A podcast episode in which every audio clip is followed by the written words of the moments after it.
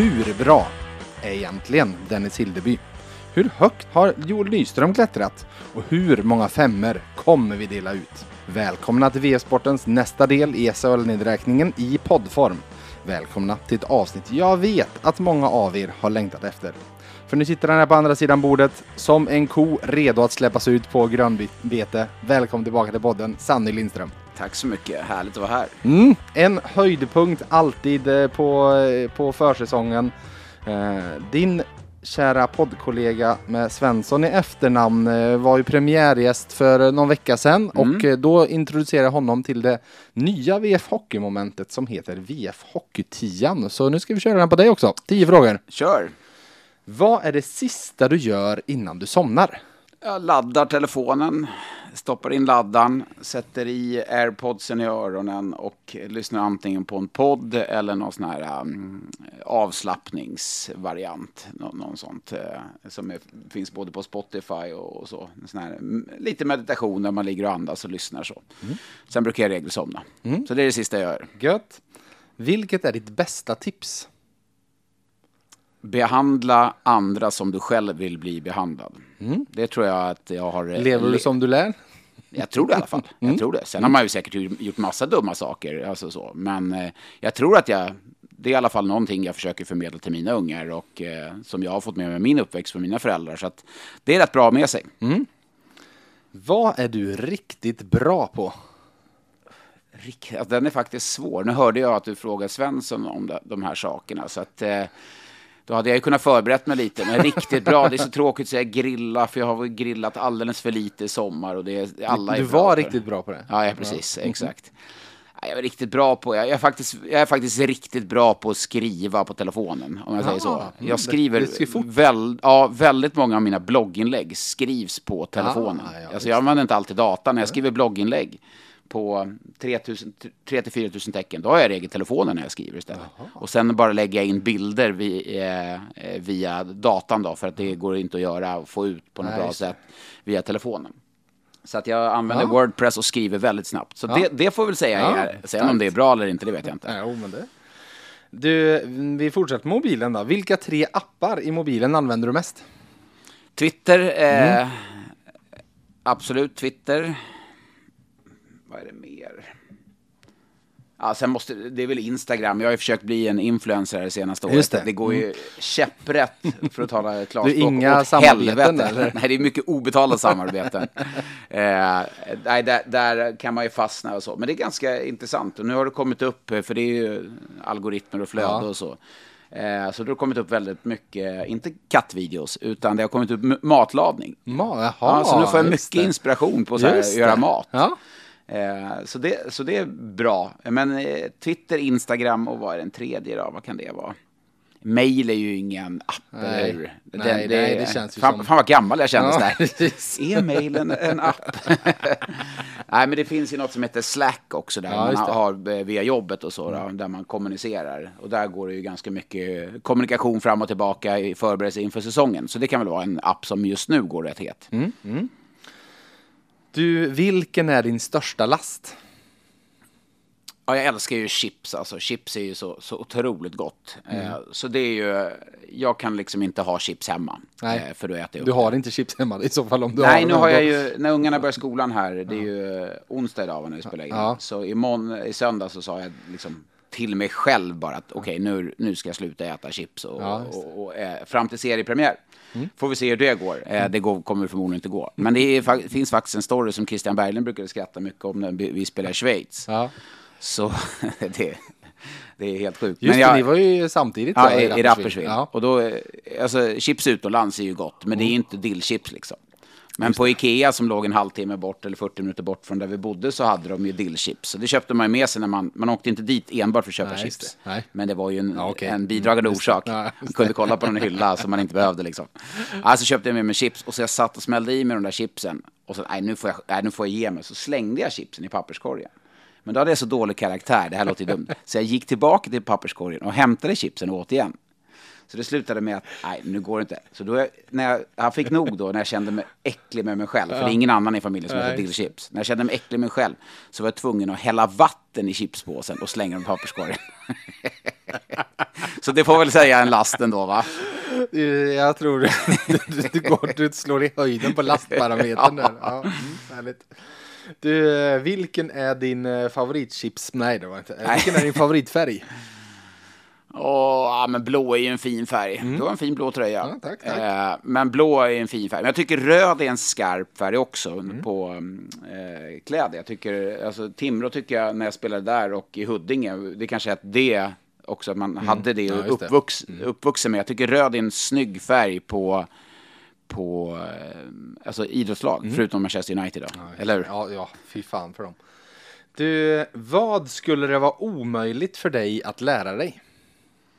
Spela gitarr och sjunga. Mm. Hade, det är någonting som jag verkligen hade önskat att jag kunde göra. Men det, det skulle vara helt omöjligt att lära mig, för jag är tondöv och har dålig taktkänsla, så det, det hade inte gått. Men jag tycker det är så otroligt läckert med folk som bara kan ta upp en gitarr och sätta sig och spela. det, det ser ju så... Tänk att kunna göra det så här. Ja, Ja, jag, ja, Mm. jag har en liten gitarr med mig här. Glida Mattias Häll där, han Ja, ja. sjukgymnasten, han hade ju det liksom. Och han är inte ful heller liksom. Nej, nej, han- Så att han... Eh... Han har lite lägerelds-aura över sig. den ja, gode det har han verkligen. Du, på tal om det måste jag ju säga, du, du sa att du, har, du, har, du är tondöv och du har dålig taktkänsla. Eh, jag kommer ihåg, jag gick, jag tror det var på gymnasiet, så gick jag i samma, då måste, hade vi eh, musik som, jag behövde ha något estetiskt ämne, så då var det musik. Eh, och då var det en kille där, han var absolut inte tondöv. Han var jävligt duktig på gitarr, men han hade absolut ingen taktkänsla. Nähä. Så jag vet han, då, då var de liksom, de skulle kompa, men det, man hade en uppgift, man skulle vara ett kompa eller band liksom. Och han som spelade trummor då, han var duktig på trummor eh, i den här gruppen. Och så sa han en gång, nu ska, jag inte, nu ska jag låta han bestämma takten. Jag ska bara följa med. Så han följde med, vilket innebar att han började i rätt så här, och gick det snabbare, gick det snabbare. Sista trummen så här, För att han bara ökat tempot när han spelade gitarr. Men han var grymt duktig. Eh, men, spela i otakt. Ja, precis, exakt. Du, eh, du vinner en miljon. Vad spenderar du den på? Ja, alltså jag vet faktiskt inte riktigt. Det är ju, låter ju sådär... Jag vet inte, tror inte att en miljon skulle göra mig så mycket lyckligare. Men jag hade ju önskat att jag hade gjort som så att den miljonen hade man inte bara tagit och så här. Ja, vi har ju faktiskt lån på huset. Jag, lägger, jag betalar av lånen. Utan att man hade gjort, gjort något roligt. Men jag tror faktiskt inte att man har gjort det. För en miljon, det är ju jättemycket pengar. Men det är ingenting som förändrar ett liv. Nej, nej. Alltså, Absolut, det gör det ju. Men det är ju med regel att du Du kan inte sluta jobba. Nej, Så, precis. Eh, och det vill jag inte göra heller, Nej, eftersom jag har ganska ro- roligt jobb. Men jag hoppas att jag hade varit så givmild så att jag hade bjudit med hela min familj. Alltså inte bara min familj, utan mina föräldrar, min brorsa och min syrra med familj. Och så hade vi åkt på en drömresa till eh, ja, Mauritius eller något sånt där. Alltså det hade jag tyckt var väldigt, väldigt läckert att få, få göra. Men jag tror man, mm, en miljon är jättemycket pengar, men jag tror man hade blivit för snål för det, för man hade sett att det kanske behövs renoveras det där badrummet, eller det behövs göra det här, eller det är ju, räntan går ju upp nu, nu lägger vi in det här. Så att, Elpriserna skenar och Ja. så vidare. Och så vidare. Ja. Du, eh, vad äter du till frukost? Ja, nu äter jag inte frukost och jag påtalar till mina barn att det är det viktigaste målet på dagen. På tal om det här, leva- behandla andra som ja, vi lever som man Ja, lär. Så. Eh, nej, jag har faktiskt dragit ner på frukostätandet eh, för att eh, jag, Johan Thornberg som är en sån här eh, Dels kollega på Simor, men han är en sån här eh, hälsofreak och guru. På tal om fall man inte blir förvånad på Mattias Häll så blir man inte förvånad över det här heller. Nej, precis. Men han har sagt att då, frukostmålet är det överskattat mål, att du klarar det till klockan 11 då, då eh, kroppen och så, även om du tränar. Men jag har svårt när jag tränar på morgonen och inte äta frukost. Och då ska jag säga, då äter jag havregrynsgröt. Det är, är fortfarande, det är enkelt och det går ner liksom. Jag behöver ingen smakupplevelse. Men är jag på semester, då är det klart, då äter man frukost. Ägg och sånt. Alltså, alltså du vet lite, någon, eh, någon god omelett eller någonting tycker jag är fint. Och ah, någon macka med avokado och, och tomat och så. Så utomlands, då frångår jag eh, Thornbergs eh, principer. Men hemma så har jag faktiskt förändrat det. Och jag, jag känner att jag mår rätt bra av det också. Jag blir, inte, jag blir inte så akut hungrig eller så. Inte ens en kopp kaffe? Ja, nu fick Ja, jag kaffe ja, här, men nej, hemma dricker Nej, jag inte nej. eh, kaffe, utan eh, nej. Så, att, eh, så det är lite dubbelmoralen mig person, personifierad, just att man säger till ungarna hur viktigt det är. Du, eh, till sist då. Du får fria händer att bjuda in fyra personer till en imaginär middag. Vilka skulle du ha med dig runt bordet och få sitta och prata med? Börje, Lidas, Sudden och Foppa. Nej men alltså det är så här, ja du kanske ska bjuda in den och den. Nej, jag vill prata hockey på en Ja. middag. Det är det jag vill prata om. Eh, jag hade också tyckt att det var jättekul om, eftersom jag jobbar med SHL, jag hade tyckt det var hur härligt som helst att sitta och dricka en öl med Roger Rönnberg, eh, Bulan Berglund, Mittell och typ Sam Hallam. Och liksom bara så här, eller Robert Olsson och beta sig in i deras huvuden liksom. Och så här, hur tänker ni? Va- Varför passar ni där? Alltså du vet så här. Det är klart att det skulle bli en Alltså- rolig, rolig grej att sammanföra dem och Ja. se hur det Det hade varit jättekul att och ta någon, go- eh, något gott att dricka och, och äta det. Men ändå Börje, Lidas, Foppa och Sudden få, få liksom få veta. Top of the top, liksom. Hur var det Börje när du åkte över till Toronto? Liksom berätta och, och Sudden, hur var det att vara kapten och Foppa och, och Lidas? Och, så det är liksom de största vi har. Så det hade, bjuda in dem på middag och grilla till dem liksom. Det hade varit, det hade varit en dröm. Du hör ju att det här är ett eh, Seymour så mycket bättre hockeykoncept. Ja, ja exakt. Ja, vi får eh, pitcha den idén. Därmed hade vi betat av de 10 frågorna i VF Hockey 10 och det är dags att gå från 10 till 5, 4, 3, 2 och 1. Ni som lyssnat på VF Hockey i ett antal år och ni blir bara fler och fler, vilket är väldigt roligt. Så vi har ju några nya med andra ord. Eh, vet att i det här avsnittet så sitter jag och Sanny och gör i princip det som både Expressen och Aftonbladet eh, gör inför varje säsong, sätter betyg på spelarna.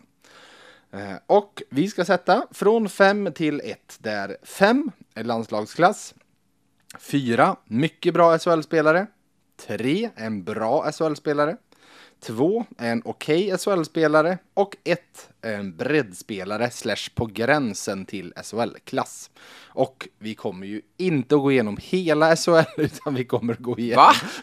Det säger du först. Jag har ju förberett allt det där. Åh herregud vilken tid det skulle ta. Nej, det, det, är, det här är VF Hockey och i det här avsnittet fokuserar vi givetvis på svenska mästarna Färjestad BK. Så jag tycker att eh, med det sagt så drar vi igång från, eh, från start och vi börjar ju såklart med målvakter och eh, gästen ska väl alltid få, jag tänkte säga damerna först, men gästerna först. Nummer 35, han satte vi inte något betyg på i fjol för han var dubbelt eh, opererad i fjol, dubbelt höftopererad i fjol. Dennis Hildeby. Vilken resa. Eh, det är ju nästan så att vi ska liksom pitcha den idén till Netflix. Ja, faktiskt. Ja, alltså han- alltså hur snabbt har det gått? Han, senast, han sa ju det här i, eh, i Halden när han hade stått mot Frölunda. Han sa det både i tv och när jag stod och pratade med honom efteråt. Eh, att det känns nästan som jag har blivit lite för belönad eh, sista tiden. Eh, så hårt har jag ju inte jobbat. Vilket ju är en eh, sanning eh, som ska ta med en rejäl nypa salt. För han har ju jobbat jättehårt att ta sig tillbaka från, från Absolut. allting. Så sätt. Men vi kan ju börja här då. Eh, genidrag ändå av Peter Jakobsson och Masken att förra sommaren när Ja, Dennis Hildeby hade varit borta redan flera månader på grund av höftoperationen faktiskt förlänga med honom. Ja, att vilja ha kvar honom. som är, Ja. som är, det är väl Feffe som är sportchef på juniorsidan också. Ja, som, precis. Men där det på att slutet må- blir det liksom, han var ju överårig, så det var ju Precis. klart det var ett beslut som togs Ja, längre upp. Och ingen hade nog kunnat sett den utvecklingen, även om det kanske fanns uppenbarligen potential. Mm. Men om vi landar in i ett betyg så sätter jag en trea på honom. Mm. Eh, han har ju jäkla potential. Mm. Eh, nu handlar det ju för honom, jag har ju läst lite att du har skrivit och bland annat det här med att ska han över till Toronto och Rickard Ja. Wallin där. Eh, Direktör Wallin har ju sagt att eh, det vore bra för honom att stanna här och det vore det ju verkligen. Och liksom bara så här, okej, Mm. andas andas, ut, ja. landa, träna, leva som ett proffs, sova ordentligt, äta frukost ordentligt som är så viktigt, du vet det där. Alltså, där bara liksom landa in där. Sen kanske inte han, av de tio första matcherna, han kanske kan, står tre då bara, förstår du? Men jag tror att ju längre säsongen går så kommer han kunna äta, äta mer och mer. Så att när säsongen slutar är inte det minsta förvånad, alltså när det går mot slutspel, om det är han som är första valet. Det förvånar mig inte, skulle inte förvåna det minsta. Men här och nu får han en trea och det tycker jag ändå, det är ett starkt betyg när han har sju SHL-matchers erfarenhet. Då, tycker jag, då är jag ganska givmild med en trea, tycker jag ändå. Ja, och det är ju typ så många seniormatcher han har överhuvudtaget. Han var ju hemma i, i Eskilstuna Linden och gjorde någon där innan operationen, men nej, det är Det är häftigt. Uh, jag ska säga att jag sätter en tvåa på honom. Du är så sur. Ja, du, du, du har lyssnat igenom betygen från i fjol va? Du var ju jäkla negativ Exakt, och jag var du, positiv. precis. Du satt här och bara ö, öste Men över det är här betyg. jag får utrymme för min kärlek till Färjestad. Och i tv så måste det jag här- hata dem liksom. Exakt, i det här forumet så kommer inte lika många hacka Nej, på exakt. det. ja, ja, okej, du som sagt, du, du anpassar dig ut efter Precis. för omsättningen eller om, om, ja, omgivningen. Nej, men så här, eh, alltså det är ett betyg som jag har vacklat på. Eh, För ser jag enbart till prestation, vad Dennis Hildeby faktiskt har presterat på isen, jag skulle nästan kunna sätta en fyra. Alltså bara till, det han har gjort Ja. på de matcherna Men det är för lite data, gjort. Ja, men liksom. exakt. Eh, för, och, men i, i hans fall så för det är ju som du säger, det är ju där, där det faller på, att han har, han har stått för lite liksom. Eh, för, för att jag tycker att man ska, ska kunna landa så högt. Men jag måste säga att jag är så sjukt, kommer du ihåg första matchen mot Växjö? Ja, han släppte typ Första första skottet. På, ja, när de gick runt, runt ja. mål där. Billigt. Ja, det var billigt. Det var billigt. Alltså mentala styrkan att i det läget, du vet du har det var Färjestad-legendaren Filip Larsson som stod i bås som backup. Just det, just det. Fantastiskt. Alltså, han var, det var liksom nu. Det var ändå var lärorikt för honom. Ja, men ja, ja, alltså, ja, det var så här, exakt. det målades ut som Ja, det var, det fick, HV tyckte att det är lärorikt för honom att komma. Alltså, okej, jag sitter på Ja, bänken. det fanns lite grejer där i vinter. Eh, nej, men alltså den mentala styrkan att resa sig efter det, göra en riktigt bra match där. Eh, utan alltså en sån där grej bekom honom inte, utan han bara fortsatte att prestera. Men som du säger, eh, alltså och även alltså, för det han har presterat. Ta nu försäsongen, han var bra där. Nu kom han, jag fick, vi fick se en match mot Frölunda, han var ju precis lika bra. Det var ju, alltså jag tycker det var till mångt och mycket Frölundas match nere i, i, I Strömstad, Halden. ja. ja. Ja, eller Halden. Halden. Halden. Uppe i Halden. Vi åkte upp från Strömstad till Halden. Eh, nej, men han var ju jätte, jättebra. Men som sagt, uh, ja, ja, en av de poddarna jag lyssnar mest på är den med Elliot Friedman och Jeff Merrick. Mer än Sanne och Svensson. Ja, Okej. ja men de, de släpper sin lite oftare. Okej. Ja, exakt.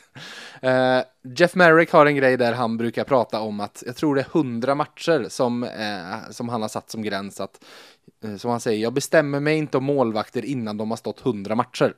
Ja, det är ju- Det är liksom menar att så mycket måste de stå innan jag har en åsikt om dem. Ja, men då liksom. kan du inte ha en åsikt om en målvakt i SHL knappt. Nej, det är ju nästan Alltså- till det. Men det är klart att sju matcher är väldigt lite. Mm. Eh, alltså framförallt i Nordamerika så finns det ganska många målvakter där. Andra målvakter som kommit in och sett grymma ut i tio matcher och så sen kanske de har fått ett kontrakt och blivit etta någon annanstans i en sämre Absolut. klubb och så bara faller det igenom liksom. Men på tal om NHL och om Dennis Hildeby så måste jag säga en sak som jag tycker är sjukt häftigt och det är ju att Toronto, för man ser till Analytics när det kommer till draften så säger ju allting att du ska, har du chansen att trada ner, alltså att skicka ett, säg att du skickar val 62 mot att du får val 75 och 82 till exempel. Du får två val mot ett lite högre, då ska du trada ner. Okej. Det säger allting. Ju fler Ja, för det gjorde- lotteribiljetter För det du kan gjorde göra. San Jose i år såg jag i Ja, draften. Där, ja så, de- sånt, sånt gör ju, sånt säger liksom allting. Kanske inte på högsta valen. Men, när du har de kommit hade ner typ såhär, kanske. De hade typ såhär 20 och tradade ner till 27 eller någonting. Ja, typ så. och, så fick de, och så fick de ett val till. Då, Ja, exakt. Liksom. Ja, Och de det ska man göra det då. Det säger liksom eh, siffrorna att det är en bra grej att göra, att skaffa Ja. dig fler val. Toronto har ju senaste tio åren varit en otroligt statistikdriven organisation. Toronto tradade upp för att få Dennis Hillevi. Och. Det är de så. har så många gånger gjort precis tvärtom. Mhm. Alltså trada ett val och ner. De tradar upp för att ta honom. Då säger det ganska mycket faktiskt om att hur de faktiskt ser honom eh, och potentialen de ser i honom. Då måste de ha sett honom mer än de här sju matcherna. Ja, de var, såklart, Alltså- de ser ju alla matcher med Eskilstuna-Linden såklart. Nej, men alltså jag tänker att tidigare år, jag varit Ja. alltså, då måste jag ha sett när han spelar J18 och sett att okej. ja, eller sett honom i Timrå som J20-målvakt. Ja, och så vidare. Ja, det är klart. Där ja, där det är klart. det. Där, där är mycket Toronto-scouter. Ja, exakt. Nej, så det är, det är ju häftigt bara det. Eh, sen en sista grej jag skulle säga, det här, de signade ju honom nu direkt. Vilket eh, är också lite så här häftig grej, att han var första spelare i årets draft och signas. Ja, det är ju helt sjukt. Ja. Eh, men jag tror det här är någonting vi kommer få se mer och mer med tanke på det nya avtalet som skrevs mellan SHL, eller Svensk Hockey och NHL i våras. Utveckla. Alltså, Det här med att nu för tiden så åldern höjdes ju på när SHL-klubbarna har rätt att behålla spelaren i SHL fall han inte tar plats i NHL. Okej. Eh, Den höjdes ju till 24 år. Ja. 23 eller 24, ja, nu blir jag osäker. Ja, men den höjdes från 21 tror jag det var till, jag tror det är 24. Eh, vilket innebär alltså en 22 eller 23-åring som åker över, inte platsar i NHL, då har de rätt att plocka hem honom. Ja. De måste inte, men de har rätt att plocka hem, hem honom. Eh, Det kan ju vara att spelaren säger jag vill verkligen spela i AHL, ja Mm. men du får spela i AHL. Men de har, de har liksom en regelverket eh, på sin sida där. Det här gäller första kontraktsåret för spelaren. Andra Jaha. kontraktsåret, då NHL-klubben. Det är därför man... Ja, jag- för jag har tänkt det här, Ja. varför signar de så tidigt för? Ja, så det, det, den ändringen i regelverket tror jag nu slår in på att de kommer att signa sådana här alla Dennis Hildeby som är lite äldre. Som de ser, nej vi vill inte ha över honom i år, vi vill ha över honom nästa år. Ja men då måste vi signa honom nu så att vi har makten. Hade de väntat till nästa Fan. år hade Färjestad kunnat sagt nej nej nej, vi tänker ha honom ett år till. Alltså det är VF-podden man ska lyssna på och lära sig något, det hör jag det. Ja, men det, det Ja, var, nej, det, så- det var, jag hade inte koll på det där. Nej, jag vi, jag tror varför. det kommer att hända mer framöver. Yes, jag tror vi har pratat åtta minuter och klarat av Dennis Hildeby. Så du, du vet ju var jag parkerar. Jag parkerar utanför stan för att inne i stan får man bara stå i två timmar. Så jag tänker det är lika bra att ställa sig utanför stan för det här kan bli långt. Så att, eh, ja, jag hoppas ni har en lång bilresa eller tågresa eller powerwalk framför er. Du, vi hoppar på hans målvaktskollega då, nummer 90, ovanligt målvaktsnummer, Matt Tompkins. Ja, börjar du då. Jag har, alltså för om vi säger så här, Färjestad värvar en målvakt som är kanadensisk OS-målvakt. Må så vara att det var utan NHL-spelare, men Kanada är inte direkt den lilla hockeynationen, utan även när de tar ut ett OS-lag bara bestående av spelare utanför NHL, så är det såklart ett jättehögklassigt lag. En målvakt som har stått i OS. Han tar dessutom sen plats i VM-truppen där NHL-spelare finns med. Får man bara se på det liksom, då ser man ju herregud vilken målvakt som Färjestad har värvat. Exakt. Det här är en absolut toppmålvakt. Och mm, man, bara man känner på det, då hade man ju satt en femma liksom. Och jag, alltså jag, jag förstår ifall någon skulle sätta en femma på honom till klassen han håller. Jag förstår om någon skulle sätta en fyra. Jag förstår om någon sätter en trea. Jag tycker alla är rimliga betyg. För det här var en av de absolut svåraste för mig, måste jag faktiskt säga, att sätta betyg på. Jag satt och tittade och vi har ju pratat om, alla har ju pratat om att han började så bra i Frölunda och sen föll han igenom. Så jag tänkte nu måste jag titta på hur det verkligen var. Så jag tittar på siffrorna i SHL fram till nyår och efter nyår. Kolla, Fram- kolla ja, ja fortsätt. fortsätt. Fram till nyår 92,6 i räddningsprocent. Straussman i Skellefteå, den enda som räddade fler av puckarna. Han, han släppte in 2,09 mål per match, Tomkins. Januari och framåt 88,4 i räddningsprocent och 2,94 i insläppta mål per match. Eh, jag räkn- det var i grundserien, jag räknade även in slutspelet men må- räddningsprocenten landade på ungefär detsamma. Han var lite sämre i slutspelet, 88,2. Så det är ju precis där vi landar. Vilken version av Matt Tomkins är det vi kommer få se? Eh, alltså är det, är det, är det den som var där i början eller är det inte? Jag satt och tittade, eh, jag tänkte okej, är det han eller är det Frölunda också? Och då tittade jag, man kan ju kolla på Niklas Rubins siffror på samma tidsperiod. Eh, och Niklas Rubin tappade också, han hade 88,58 i sista delen av säsongen, så det är ju inga lysande siffror det heller. Dock ska sägas att Niklas Rubin hade 89,68 innan jul, så att ja, han tappade han också, men han tappade ju inte lika mycket som Tomkins gjorde i, i siffror så sett. Jag sa att jag förstår att de ska sätta en femma, de ska sätta en fyra, de kan sätta en trea. Du kanske förstår att jag har landat på en fyra av den anledningen. Jag tog den enkla vägen, vägen och tog i mitten. Så jag tog en fyra. Ja, eh, bara jag, och jag satt också och kollade på det här, men jag, jag gjorde brytpunkten från den 22 eh, november. När... Eh, tror- det var ett väldigt specifikt datum. Ja, ja, exakt. Jag gillar specifika datum. Det var ju som när jag skulle hämta dig idag till exempel. Ja, jag skrev exakt. 802 802. och jag hämtade 802. Ja, Inte såklart. 8, 802. Men eh, det var då som uppgifterna kom ut om att Frölunda hade gjort klart med Lasse Johansson. Eh, och från det datumet så sjönk han som en sten med Mm. Tomkins. Han hade, de, siffrorna som han hade då är ju Eh, det är ungefär samma som, eh, som du sa, 88,42 och eh, nästan tre insläppta mål i snitt per match. Från att dessförinnan har varit fenomenal. Så det var ju en brytpunkt och han har ju pratat om det själv, liksom, att han trivdes väldigt bra i Frölunda och det varit lite eh, chock och lite hit och dit så. Men samtidigt, det borde ju vara ett jag ska visa de jävlarna känsla att jag är bra. Och jag spelar för ett nytt kontrakt.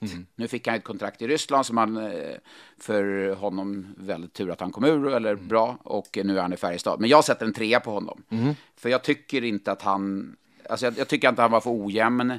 Han gick ner, han går ner på knä. Jag tycker Carter Campers eh, mål mot Leksand, det är så mål jag såg ganska ofta från i fjol i Frölunda i slutspelet. Att dels läcker in lite under armarna, sen går han ner på knä. Det känns som att puckarna, det var rätt lätt för Camper att sätta, sätta den där. Sen gjorde han ju räddning på straffen, så att, ja, absolut. Men jag tycker att han, det är inget givet, det är ingen given toppmålvakt. Som jag tycker ändå, ska du upp på en fyra så ska du vara ändå en toppmålvakt tycker jag nästan. Jag tycker det är en trea, okej, perfekt för Hildeby att springa förbi honom om man säger så, för hans del. Men trea landar jag på där, så det, är, det är ett målvaktspar som eh, får tre, en trea eh, i betyg då. Hur ser du på, alltså, på den där mentala faktorn du var inne lite på med Lasse Johansson? Alltså det är klart, är du, är du en back och så får du reda på att det kommer komma in en ny back. Ja men det är sex stycken backar som ska spela. Det är klart det blir ju speciellt som målvakt. Eh, att du liksom, så fort de uppgifterna kom ut så förstod han att jag är körd här. Jo, precis. Men absolut, han trivdes jättebra. Men han har varit några månader i Göteborg. Det är liksom inte så att han pussar klubbmärket och Frölunda betyder allt för honom. Det är svårt att veta- vilket klubbmärke man ska pussa. ja, jag, visserligen. Ja, det var lite rörigt där. Men det, det är annat om det är en spelare som har varit... Ja, men Martin Johansson då, då som verkligen bara ville vara i Färjestad. Och får, om han då skulle fått reda på under säsongen att du får inte vara kvar, då blir det så här, shit, jag får inte vara kvar. Alltså, då blir det en mental faktor. Men i det här fallet, jag är väldigt svårt att se, alltså att vad skulle det, ja, du har varit runt i, i alltså, de där borta är ju, vet ju spelets regler mer än någonsin. Han visste ju att han inte skulle bli tradad den här säsongen i alla Nej, fall. nej, nej, precis. Eller den gångna säsongen. Nej. Så att, nej, det där är, där är lite svårt att, att, att liksom köpa, utan det är väl mer att fan, jag fortsätter spela bra så kommer jag få en annat bra jobb i en Mm. liga som man då uppenbarligen kanske gillade om man gillade att spela i Frölunda och så. Mm, Eh, så men det ska bli intressant att se om han kan eh, hitta tillbaka där han var i inledningen av säsongen i fjol. Jag pratade med Uffe Bodin i somras som eh, pratade om att han tror att, eh, ha, alltså han pratade om det här, men när Thomas Mittell kom in så började Dominik Furs se bättre ut och Dennis Så det. såg sjukt bra ut. Han menade att han tror att Tomkins kan må bra att stå bakom ett Mittell-uppstyrt försvar. Ja, det, det är så, så kla- självklart kan det vara så. Eh, och det är ju det är klart att i Frölunda fick han ju ganska mycket tuffa lägen mot sig. Det är ju, de släpper inte till riktigt lika mycket chanser som Färjestad gjorde alltså innan inte klev in. Nej, innan, alltså så. så. Men det är ändå ett lag som skapar mycket framåt, kanske släpper till en del chanser bakåt. Nu eh, som det såg ut då med Metell när han kom in och striktade upp ett försvarsspel så, så finns det ju förutsättningar för målvakterna och vara bra, vilket vi såg på Fors såklart. För övrigt klubblös fortfarande, Dominik Furs. Ja, det var ett, eh, ja, det var, gapar man efter mycket, tror jag. Och det är nog inte han, utan kanske mer hans rådgivare som, eh, som gjorde bort sig lite för, för hans del. Så att då, han nog, sitter nog inte helt nöjd med sina rådgivare, det kan jag säga, Fors. Det är en sak som Alltså, jag tror faktiskt inte han vill till Ryssland. Den eh, Dominik Furs jag satt och pratade med eh, tror jag faktiskt verkligen inte vill till Ryssland. Och Nej. Då är det inte många jobb kvar. Det är, ju, det är ju inte det. Och det är en, eh, en jäkla bra målvakt, det är det ju. Men det, kommer, det öppnar upp sig jobb såklart, det, det gör det Någon alltid. går sönder och så sitter han där som Rickard Lintner redo att rycka ut. Du, vi hoppar på backar och ska hoppa på en back som har spelat väldigt lite hockey sedan vi satt här i fjol. Uh, Jens Westin, nummer tre. Vad Jag sa, väl, jag sa väl att han alltid är en trea, men nu, nu får han en tvåa. Det är Ja. liksom, eh, jag har själv varit i, i det där eh, med man, osäkerheten, eh, man inte vet om man kommer spela och, och så. Eh, och jag tror väl att det blir... Eh, han har varit borta så pass länge och är han ens på is med laget eller hur? Alltså, Han är ju på is en hel del, är han och kör. Eh, Och han, har väl, alltså han var ju på is med laget redan i, i våras, liksom, men gick ju av när det blev närkamper. Mm. Jag tror så. att det blir, eh, det blir svårt. Jag hoppas att han får må bra bara. Mm. Det är väl det viktigaste. Men och ens liksom kunna betygsätta honom, det är egentligen onödigt. Utan Ja. hopp- hoppas för hans del att han får må bra. Kommer han tillbaka och spelar, det är väl egentligen sekundärt tycker jag. Ja, jag tror han gjorde åtta matcher eller någonting. Jag sjönk ju från den där trean till en tvåa i fjol och eh, ligger kvar även jag på tvåan.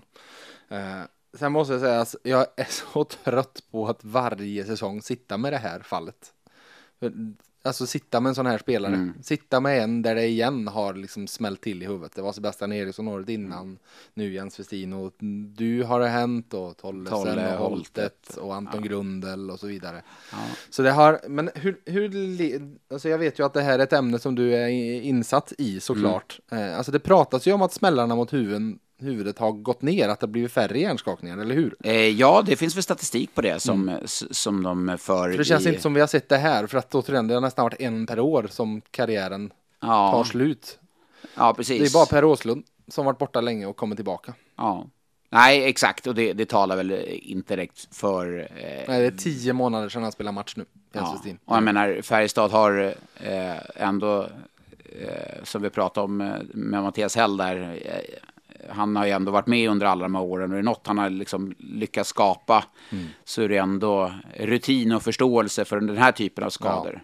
Och sen är jag, som jag säkert sagt i den här podden och som pratat om tidigare, nu ska jag vara tydlig, jag har inte pratat med Jens Westin. Nej, nej. Absolut inte. Men jag råder aldrig någon spelare som ringer till mig, ska jag sluta eller någonting? Och det beslutet måste man få landa in i Ja, själv. ja. Eh, jag kan ju tycka att du borde tänka si och så, men jag minns själv hur det var för mig att folk sa att du ska göra si, du ska göra så. Vad fan vet du och mig, tänkte jag. Och då har jag sagt till mig själv att eh, Ska jag ska inte ge råd, utan det måste du få landa in i själv. För ger man ett råd och så känner den här spelaren, okej, ja men jag slutar eller jag gör si eller så, och så blir det fel i andra änden, så sitter de och är bittra eller ledsna eller så, utan det är ett tufft beslut att ta och man måste landa in i det själv. Där du landar i att man ska, du hoppas att de ska må bra. Ja, det är Bara, så sett. viktigaste liksom. Jag menar, han har väl familj och, och, och sådana saker, så att eh, det, Och det är ju det här, varje hjärnskakning, ingen är den andra lik Nej. och så vidare. Och i hans fall, han tränar ju en del, en hel del. Eh, det är det han, sista han, steget liksom. Ja, precis. Men och han, i hans fall, han har ju liksom, att pulsen ökar, det är inget problem. Nej. Och det har ju många andra jätteproblem med, Mm. att det är precis då det bara smäller till i huvudet så fort. Så han har ju ändå liksom kunnat träna, men det hans grej är att om han tränar, eller om han gör någonting så, han, kraften räcker inte hela dagen liksom. Nej, det, det är det Men som, det, det, är det, verkar som, att han mår lite bättre efter sommaren. Att det har gått åt lite rätt håll Ja. eh, och så vidare. Och det är så, jättepositivt. ja, verkligen. Vi hoppar upp tre siffror från nummer tre till nummer sex som är Mikael Wikstrand. Där vi båda i fjol var överens om att det var en femma. Ja, och jag, ja, ja, det var ju, man insåg ju när han var borta där de åren i Ryssland att vad han betydde med sitt spel och så. Eh, stabila, solida, bra passningar från egen zon, liksom väljer med omsorg när han följer med i anfall, en trygghet, en spelare som man kan luta sig mot i alla typer av spelformer, logga mycket istid och så, men vi fick ju se en spelare som vi aldrig har sett tidigare i form, form av en prestation som, som inte var eh, eh, tillräckligt bra för en sån pass duktig spelare. Eh, alltså grejen är att han är, eftersom vi behöver inte förtydliga, han har ju potential att vara sjukt bra. Vi, det var ju därför vi satte en femma på honom i fjol. Men ser man till prestationen i fjol, eh, om man kollar lite siffror, underliggande siffror, jag visade dig här lite, du, då gick ju du igång och jag såg ju så här, dreglade lite i mungipan. Varje gång du loggar in. jag loggar in på Sportlogic, det är ja. ju för att förtydliga, det är ett, ett program som alla SHL-klubbar har och vi på Simor också har en licens. Då, man kan titta på spelare och bryta ner vad, hur de gör och allt från hur de bryter passningar och står upp på blålinjen och så. Tittar man på alla siffror på Wikstrand så, så är det en, var han en medioker back i fjol. Och då, jag, alltså, jag kan inte landa på en annat än tvåa på honom.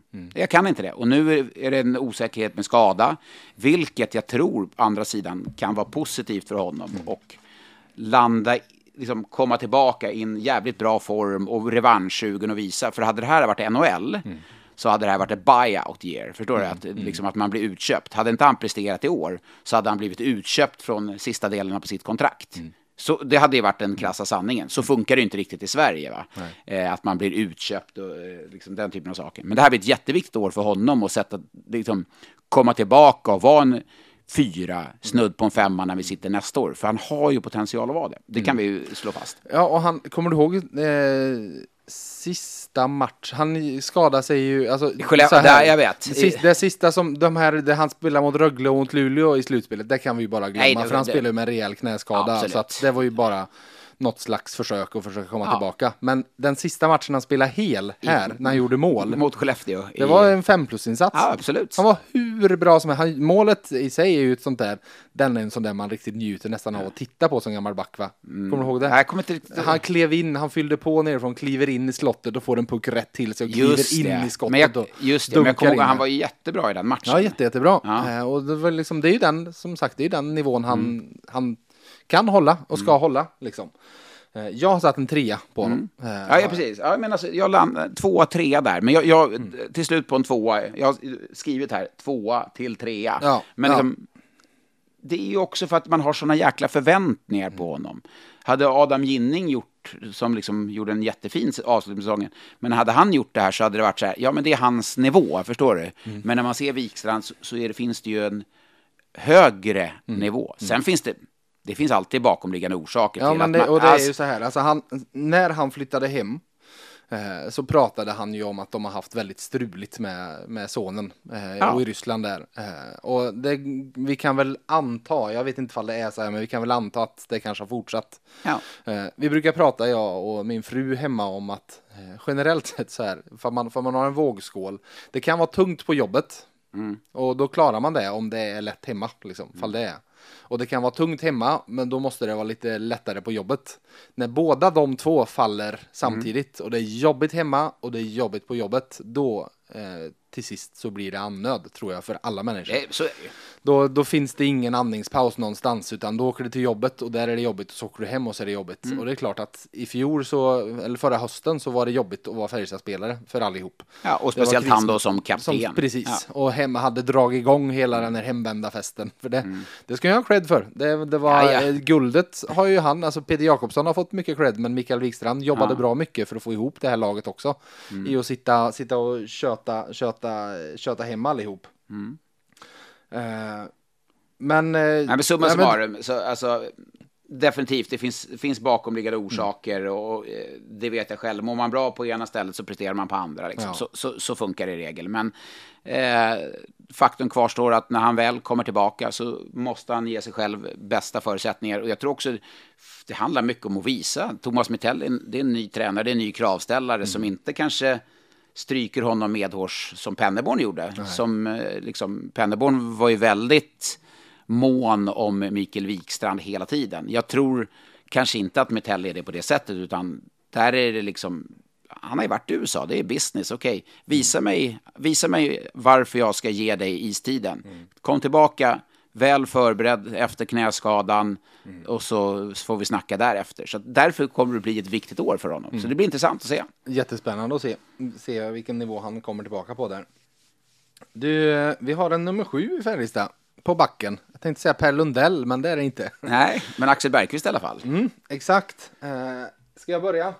Eh, så jag var, det var en av dem jag var, jag var väldigt nyfiken på att se honom i Halden för att jag har inte sett jättemycket Axel Bergqvist innan. Sett någon enstaka match. Eh, och från de jag har pratat med som har sett framförallt mycket i Karlskoga under det året så var det att jätteduktig offensiv back, ett jäkla skott, men han är virrig som en yr höna i försvarsspelet. Eh, folk där som har sett honom som bara hur, hur ska han klara av det? Eh, nu, jag måste säga, jag blev lite positivt överraskad. Eh, alltså han är ju liten, han är 1,76 lång, så han är ju inte lång. Men han har faktiskt 91 kilo på 1,76. Så det säger ju en del om att, och det ser man direkt man ser honom med, utan, utan hockeygrejer på. Det är ett litet granitblock liksom. Eh, Så att även om han är kort i växten så är han ju inte för den sakens skull lätt att flytta på. För att har du så många kilon på så kort vikt så innebär det även att du får en väldigt låg tyngdpunkt. Så då, då kan du bli lurig, lurig för forwards på det sättet. Eh, han gjorde någon överilad dragning där han det var på Martin Karlsson tror jag han försökte göra en tunnel Just i det. egen zon när Ja. Leksand hade powerplay. Det var då Ma- Karlsson blev så irriterad efteråt så han tog en utvisning. Så det var väl eh, snyggt så sett. Men eh, överlag tycker jag han såg spännande ut. Och man såg ju att potential finns där. Eh, att det liksom, det finns ett spelsinne i grund och botten som gör att, eh, alltså långt ifrån en färdig back, men han har ett spelsinne som gör att det finns någonting att bygga på. Eh, och så tycker jag det är spännande, de har skrivit ett treårskontrakt. Just det också. Det, det, Det är inte två, Nej. utan det är tre. Eh, känns som att ett första år kan vara ett läroår där han kanske, för jag satt en tvåa, eh, men läroår där han kanske ska ta klivet upp till en trea första året. Andra året ska vara riktigt bra, snudda på en fyra och så tredje året upp mot landslagsklass och så vidare. Eh, Lite det som, är ju drömmen. Ja, men lite Så som. Skellefteå har jobbat med sina rekryteringar från Hockeyallsvenskan. Att det är liksom inte, presterar du inte de fyra första matcherna så, eh, så, så blir det ingenting ungefär. Utan här finns det ju långsiktighet att det är en plan och här handlar det också om att hjälpa spelarna med en utbildning. Mm. Att han är lite virrig i egen zon. Ja, det har jag sett också när jag sett Hockeyallsvenska matcher. Men han han har ju en potential i sin ja, skottet, sin eh, spelskicklighet, eh, en back som ändå bra ålder, kan trimma till kroppen, bli ännu mer liksom, ja, alltså, kanske inte behöver väga 91, men säger vi väger 88 då, och bli Ja, ännu precis. mer liksom rörlig, som en mer dynamisk back, kan bli en bra tvåvägsback. Så jag tror ju, Alltså, jag, jag satt en tvåa på honom nu, men kan, han kan vara uppe och snudda på en eh, stark trea redan den här säsongen. Jag tror att han kan ha en jättefin utveckling, men jag sätter samtidigt inte, det är ingen besvikelse, det är ingen dålig värvning Nej. om vi sitter här i år eller nästa år och säger ja, en stark tvåa. Då har han ändå liksom fått det första säsongen, kommer in andra säsongen. Det vet jag själv när jag kom in efter några år i USA. Det första året, det är, det, det är tufft liksom. Det är inte alla som kli- kliver in och, och levererar. Och kanske som en spelskicklig back som man ändå får säga att han ändå är. Det, ibland kan det ta längre tid för den om du inte är Rasmus Dahlin, Erik Karlsson. Eh, Ja, precis. spelare, för Ja. jag menar. Det ska bli spännande att se hur mycket PP-chanser han får. Eh, Jag ska komma in på det lite senare på en annan spelare som jag tror kommer påverka lite. Eh, Men vi hoppar fram ett nummer till nummer åtta, Anton Berglund. Vad sätter du där? Ja, en etta på honom. Eh, han, Mm. Det gör jag också. Ja, eh, han har inte visat någonting ännu och han behöver väl få istid på seniornivå. Mm. Och det är också det här, det som blir de här rookie-kontrakten, det är ju jättebra, men har han visat tillräckligt mycket bortsett från de här 100 minuterna eller vad det Mm. nu, ja, men antal minuter, han han- är han ens uppe 100 minuter? Jo, men han är ju det. Ja, det var därför han det var blev därför. beredd. Men så här, de, de var ju tvungna att skriva resten av säsongen. Ja. De hade ju inte behövt skriva den här säsongen, så det var ju ett val Färjestad gjorde, att faktiskt ge honom ett och ett halvt år. Just det.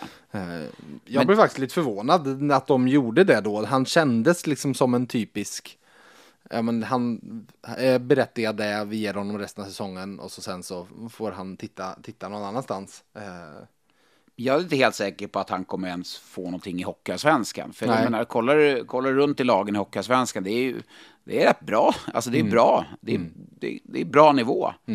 Eh, så det, det är svårt att, hur man ska få ut honom och för att då ska man få ut honom en hel säsong och vad har man för nytta av honom året efter. Alltså, men jag hör att det är en jättebra kille. Jag hör att det är en eh, superseriös och det, och bra det, kille. Och det är klart att det är en sån där grej, och det är väl bra att det är så också, att eh, man väger in sånt också, att Mm. det spelar roll att gå runt och vara, alltså han är en glädjespridare av rang, han är så himla glad. Eh, och det är klart att sånt är positivt liksom. Absolut.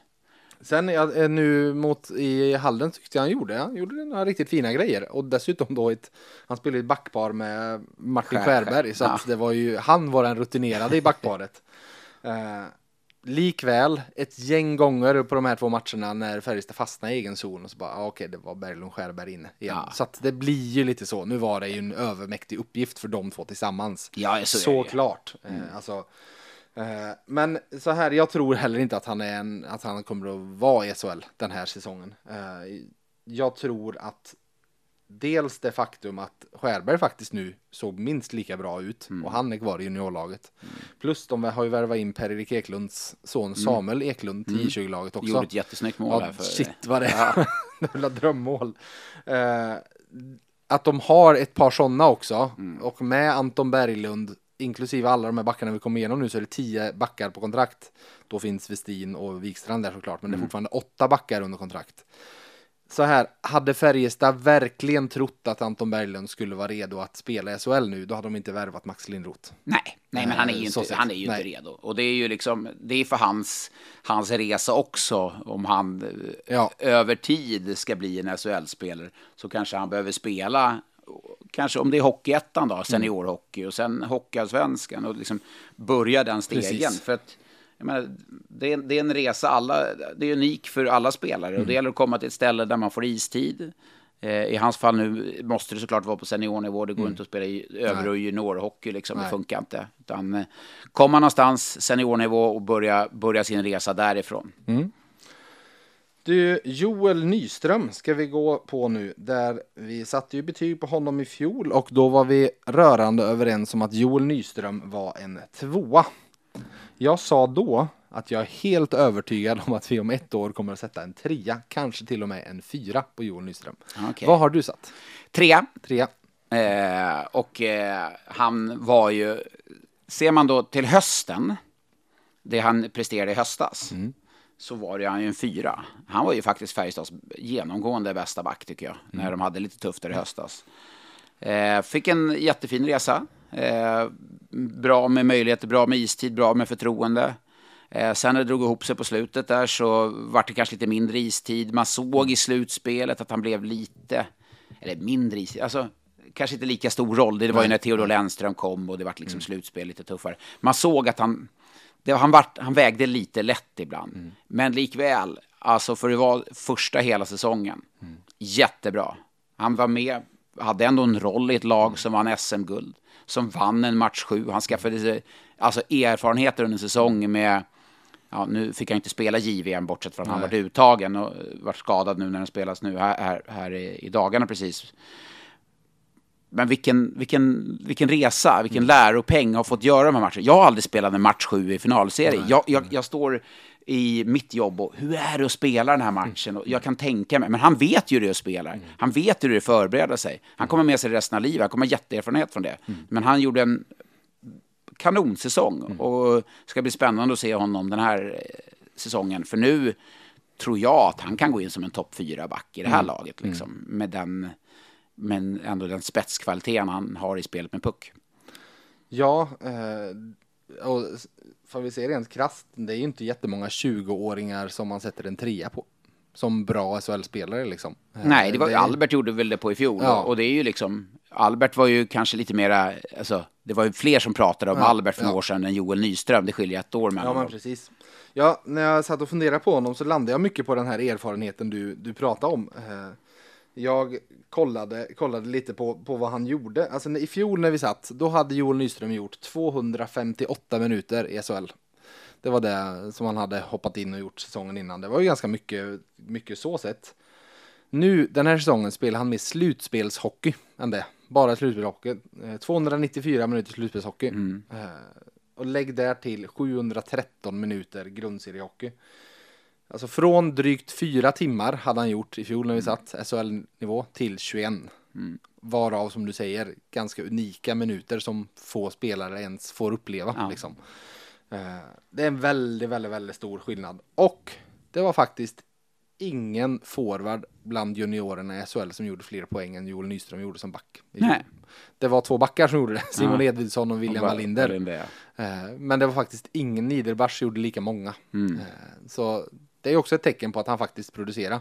Jäkla fint skott faktiskt när han, eh, när han drämmer till den. Han hade väl någon, var det mot Leksand va? Precis när han avgjorde det. Han kan skjuta från ganska långt håll och, och faktiskt hota. Ja, jag satt i studion den matchen och så tänkte jag, eller sa också det i tv, eh, vilket är härligt att det, eh, i dagens, eh, med social, sociala medier och allting så går det så snabbt och saker glöms bort. Men jag satt och sa det, jag tycker det är konstigt att de har Nyström i den positionen, när de har Daniel Wiksten där så borde han stå där. Och så smällde han in, kommer du ihåg det skottet mot Ja, Leksand? ja. Det var ju sånt klasskott Ja. Eh, så att, nej men han är jättefin säsong och, och ska bli spännande att följa honom den här, början med hösten här. Jag tror att eh, jag sa att vi var säkra på att vi skulle sätta en trea i år. Så jag fortsätter väl på det spåret då. Nästa år är jag helt säker. Är han kvar så sätter Jag tänkte säga det, om han är kvar. Ja, det är just det. Men där, han har ju inte signat än vet du. Med Carolina. Så eh, makten kommer ju vara på Färjestads sida. Just det. Mm. Du kan NHL-pengar och eh, utlånings... eh, Där, där, det, där slår man inte det på fingrarna. Ja, fast nu du, vänta, nej det kommer den ändå inte vara. Nu ska jag rätta mig själv. Ja. Ja, för att Joel Nyström draftades under det gamla avtalet. Nu, You lost me at hello Ja. liksom. Han draftades under det gamla Aha, avtalet, okej. så höjda åldern gäller inte han, utan det gäller bara de som har draftats från 2022. Comprendo. Ja, så är det. Vi hoppar fram till en annan högerfattad back som väl är, eller inte väl, han är Färjestads överlägset mest meriterade nyförvärv. Nummer 23, Ville Pocka. Ville Pocka.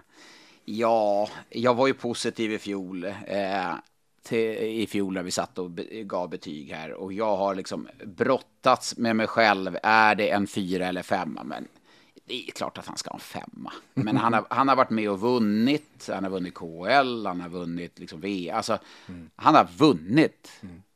OS. Mm.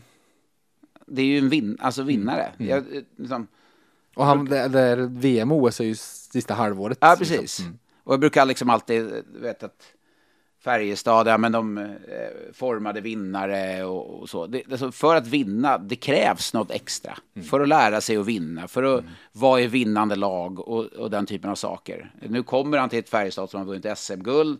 Han kommer i en roll som jag tycker att Färjestad har saknat de senaste åren. Nu växte delvis Göransson och Ginning under slutskedet av säsongen. Men det är ju ingen sån här försvarsgeneral som mm. är så här, oj. Eh, det vart de sista månaderna, kanske, eller månaden kanske mer. Eh, men här har du ju från start en defensiv jätte som inte är ovän med pucken heller. Nej. Skottet, jättefint skott. Mm. Varför ska inte han kunna stå där uppe i ett, i ett PP till exempel mm. och glida in? Eh, så jag har liksom inget jag har inget så här poängkrav på Pocka. Han ska få en femma. Gör, gör han inte 22 pluspoäng ja, så får han inte en femma. Mm. Men det är klart att han kommer landa, han kommer landa över 20 poäng. Det, det, tror jag. Men det är inte det som är avgörande, utan det är liksom hans närvaro, sitt rejäla fysiska spel och mm. tycker att det finns mer att få ut. För när han liksom draftades mm. så var det ju ändå en spelare som ja, med potential att spela med, mer med pucken än vad han kanske har mm. visat hittills. Att, ja, det här jättespännande back som jag mm, landade in en femma på. Mm. Du, det gjorde jag också. Femma är ju landslagsklass och det är ju svårt att säga något annat än att han är landslagsklass. Nej, är det. Nej, det är inte som att Finland är ett dåligt landslag. De är ju det bästa landslaget. Nej, visserligen. Uh, jag nämnde Uffe förut. Han sa så här om Ville Pocka. För mig är han fortfarande den här lovande i backen i Chicago som man väntar på ska slå igenom. Och lite, lite där landar jag också. Alltså mycket av mitt hockeyintresse är så pass inriktat mot NHL. Så många när de väl försvinner där. Man kan lätt glömma bort de här mm. som har hamnat i KL. Han har gjort ganska många år i KL. Liksom. Det är fyra år i Omsk som han har hunnit med liksom. Ja, Omsk är ändå en av toppklubbarna där Verkligen. det är rätt höga krav och levererar du inte där så blir du inte kvar. Liksom. Nej, nej men exakt. Och, och han har exakt. gjort liksom, han har ju 17, 13, 13, 11 poäng under de fyra säsongerna. Mm. Så det är ju inte liksom en, han har inte varit den produktiva backen, men han har ändå... Det har inte varit Wojciech i KL. nej, nej, det är inte många som håller visserligen. Ja, oh, herregud. Du, ja hans crosscheckingar i slutspelet är omtalade fortfarande i Karlstad kan jag säga. Ja. Jäklar vad han körde. Eh, nej men alltså här, Ville Pocka, man såg ju ganska snart nu här att Alltså han är ju inte den snabbaste spelaren, eh, långt därifrån, men han har något litet säger, eget sätt att vända bort forwards ändå, för han är trygg och säker i, i sitt spel liksom. Eh, det, var, det var några passningar mot Leksand där jag kände, men det där, det är väl precis sådana där misstag han inte ska göra. Sen så isen de spelade på var lite vad den var, så det är vad det är. Eh, riktigt stabil sen mot Frölunda. Och sen som sagt, du var inne på skottet och här mm. kom jag in på, jag pratade om Axel Bergqvist och hur mycket PP-chanser han kommer få. Och jag undrar det lite med tanke på det vi fick se nu.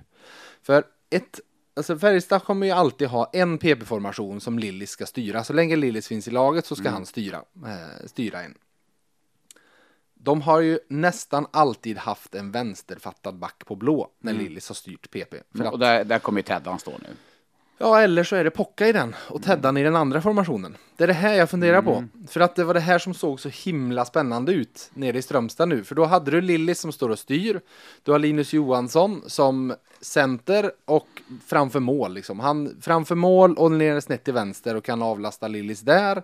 Vinna puckar när, efter avslut, vilket han är väldigt duktig på. Eh, och sen hade du Pocka på blå, du hade Mikael Lindqvist på andra kanten mm. och du hade Henrik Björklund i mitten. Mm. Då står Lillis där med pucken och har dels Linus han kan spela ner på plus tre stycken hot med högerfattad klubba på direktskott. Absolut. Jag tror ändå att får du en vänsterfattad back där, så den, den pucken är nästan lättare att lägga upp för att Teddan kan komma ut längre mot sargen då. då ja. Om de tar bort den pucken. Och, och, han är så duktig på att vandra in och skapa ytor. Dels spela tillbaka till Lillis. Ja, men det, det är just det. Ja, men det, det... Sidan. Så jag tror att ändå får du rörligheten som, som, eh, som Teddan erbjuder så tror jag att det är han ändå det, ja, det, det, är svårt att hålla bort en vänster, honom som vänsterfattad back där i en då första uppställning. För jag menar, vi kommer komma in på honom. Det är ju, det, han är så rörlig, han, han fintar bort den, han kommer öppna upp för Linkvist, han kommer öppna upp för, för Lill. Mm. Alltså, jag tror, det, går, det går inte att hålla honom borta från den första uppställningen. Nej, och då är det fall Lilly säger första eller inte då. Eh, så sett. Men ja. För den enda lilla grejen jag kände i så fall där är att ta Rögle till exempel, där har ju Ekstol Jonsson stått. Eh, och Tambellini har ju stått på Lillys position mm. i deras PP.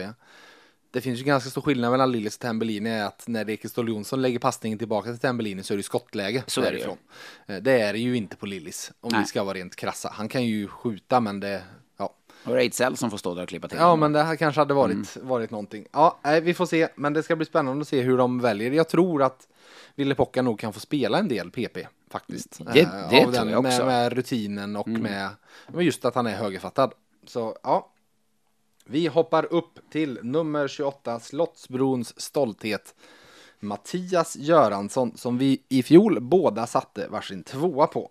Vad har du satt nu? Nej, men då sätter vi väl båda varsin trea på honom, tänker jag, eller? Det gör vi. Ja. Helt rätt, du känner mig. eh, nej, men eh, jätte, jättefin resa eh, i eh, fjol, framförallt då slutskedet av säsongen.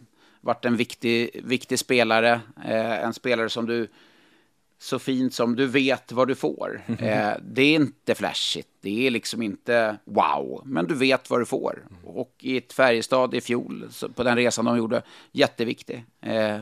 Eh, väldigt starkt bidragande orsak till att de faktiskt vann guld. Mm. Eh, var ju en nyckelpjäs där han och, och både han och Ginning tillsammans som de växte ut. Så att eh, en solklar trea för mig. Han, han, gjorde, han gjorde en fin säsong. Mm på tal om att vinna. Han har vunnit J18-guld, USHL, amerikansk Amen. titel där på juniornivå. Han vann divisionstitel i collegehockeyn och nu SM-guld. Mm. Och han är 26-27 år där. Mm. Eh, alltså alla kan vinna någon gång och råka mm. vara med i ett lag som vinner. Men när man vinner konstant år efter år så till sist så vittnar det ju om någonting som du har som spelare. Eh, jag för mig måste jag säga att jag tycker faktiskt att den här trean är, det är en ganska stark trea till och med. Ja, sta, eh, stabil trea, ja, ja. alltså absolut. Uh, och imponera. Jag var imponerad i slutspelet av stegen han tog. Sen är det ju lustigt, hade vi suttit här i fjol och sagt Färjestad kommer vinna SM-guld och backparet som de lutar sig mot i boxplay ja, kommer vara Adam Ginning och Mattias Göransson. Jag vet, det var helt sjukt ju. Ja. Jag, jag, jag satt, vi satt faktiskt och pratade om det inför en sändning där, att förstår att det är de två de slänger in när de ska försvara en ledning. Ja. Och det, det var ju ingenting man såg framför sig kanske inför i fjol och framförallt inte under säsongen. Nej, nej, men nej, exakt, exakt. Ja, det hade ju räckt att vi hade sagt det två veckor innan slutspelet hade startat med tanke på hur Adam Ginning, framförallt Adam Ginning, såg ut då, för det var ju han som tog de absolut största kliven. Eh, sen dock, de var inne på väldigt många mål bakåt i boxplay. Jag satt och kollade på det, mm. men det är klart de, de spelar ju väldigt mycket boxplay också. Så att, men det var, det var inte så att de gick in och stängde. Vi kommer komma till en annan vars boxplay-siffror i slutspelet är lite sjukare, men det tar vi senare. Mm. Men i övrigt så var han inne på åtta baklängesmål på 19 matcher i slutspelet totalt sett, Mattias Göransson. Och det är ju liksom... Han hade femte mest istid mm. i ett guldvinnande lag. Ja, ja. Så nej, det är fina siffror. Uh, då, för i grund och botten, han hade ju även ganska bra plus i plus minus i grundserien. Mm. Inte statistiken vi ska lägga störst vikt på, Nej, men, men om man nej. som defensiv pjäs har plus, då tycker jag ändå det säger lite ja, mer. För kan, då får du inte en massa gratismål. Liksom. Nej, jag liksom. kan fortfarande kolla på den där. Ja. Alltså, sen får du sätta det i relation till hur många defensiva zonstarter kontra ja. offensiva zon. Alltså, allt det där kan du se nu på ett annat sätt. Eh. Men jag lägger, alltså, jag tycker fortfarande det är en alltså, statistik som inte jag helt bortser. Joe LaLeggia. Har du koll på den? ja, han... Gjorde typ 35 eh, poäng men hade typ minus 30 ja, eller det var helt galet, Timrå-spelaren där. Men eh, ja, han, han och Nolan Sajak lirade ja. tillsammans ett tag och det skulle de inte ha gjort kan jag säga. Det var herregud. Ja, du, vi lämnar Mattias Göransson och hoppar upp på August Tornberg. Där jag har satt en etta i betyg. Va? Ja. Fan vad taskig du är. Ja, stå- Varför får han en etta för? Ja, ska, jag, ska jag köra första eller? Det är klart du måste köra Ja. först och sätta en etta på honom. Eh, I grund och botten eh, så är det ju en häftig historia och då syftar jag inte så mycket till det här, hela det som är så välkänt med att han gick runt med en bruten nacke i Nej. tio år och hade han bara ramlat lite fel så hade han varit knalldöd liksom. Det är ju bara sjukt. Men det är häftigt med spelare som han är 26 år, har mm, som högst spelat i Hockeyettan uppe i eh, Västerbotten, Norrbotten. Eh, att det sen då går att få chansen i Allsvenskan och som 30-åring nu får testa på SHL-spel, det är ju bra häftigt. Just det här att resan kan gå på olika sätt. Det behöver inte vara slut. Eh, men jag sätter ettan på första intrycket. Ja, eh, jag var på väg mot en tvåa men jag sätter det på första intrycket. Jag skrev inför Strömstad, eller ja, inför resan där, att det är ett alldeles utmärkt tillfälle att dra alldeles för förhastade slutsatser. Eh, och eh, nu gör jag det på honom. Eh, alltså jag tyckte, han gjorde ett självmål där, det, Ja, må ha hänt. Ja, liksom. det, det är inte det jag sätter det på. Men och vi ska ju även ha i åtanke är att han matchade sitt andra backpar nu. Det var ju en roll som han definitivt inte än är mogen. Liksom. Mm. Nej, nej, det var absolut. han och Axel Bergqvist mot Frölunda och Leksands andra Mm. formationer liksom. Men eh, jag saknar lite i spelet med puck där. Eh, jag tyckte det. Han är ju, det, det här är ju inte en offensiv back på, Nej, på något sätt. Eh, Det är en defensivt stark back. Men du måste ju fortfarande kunna spela med puck. Eh, Och jag tyckte han blev avslöjad några gånger. Det här, som sagt, det här är en förhastad slutsats. Ja, ja. Han, Nej, det, men, det är det jag därför har att gå är här. på. Vi sitter ju och, och drar. Eh, men så här, jag tror att eh, Ja, nej men så det- jag landade där. Jag tror att hans potential i bästa, i en drömvärld är en eh, trea liksom. Ett tredje backpar. Ja, ja precis. Och, och ja, exakt.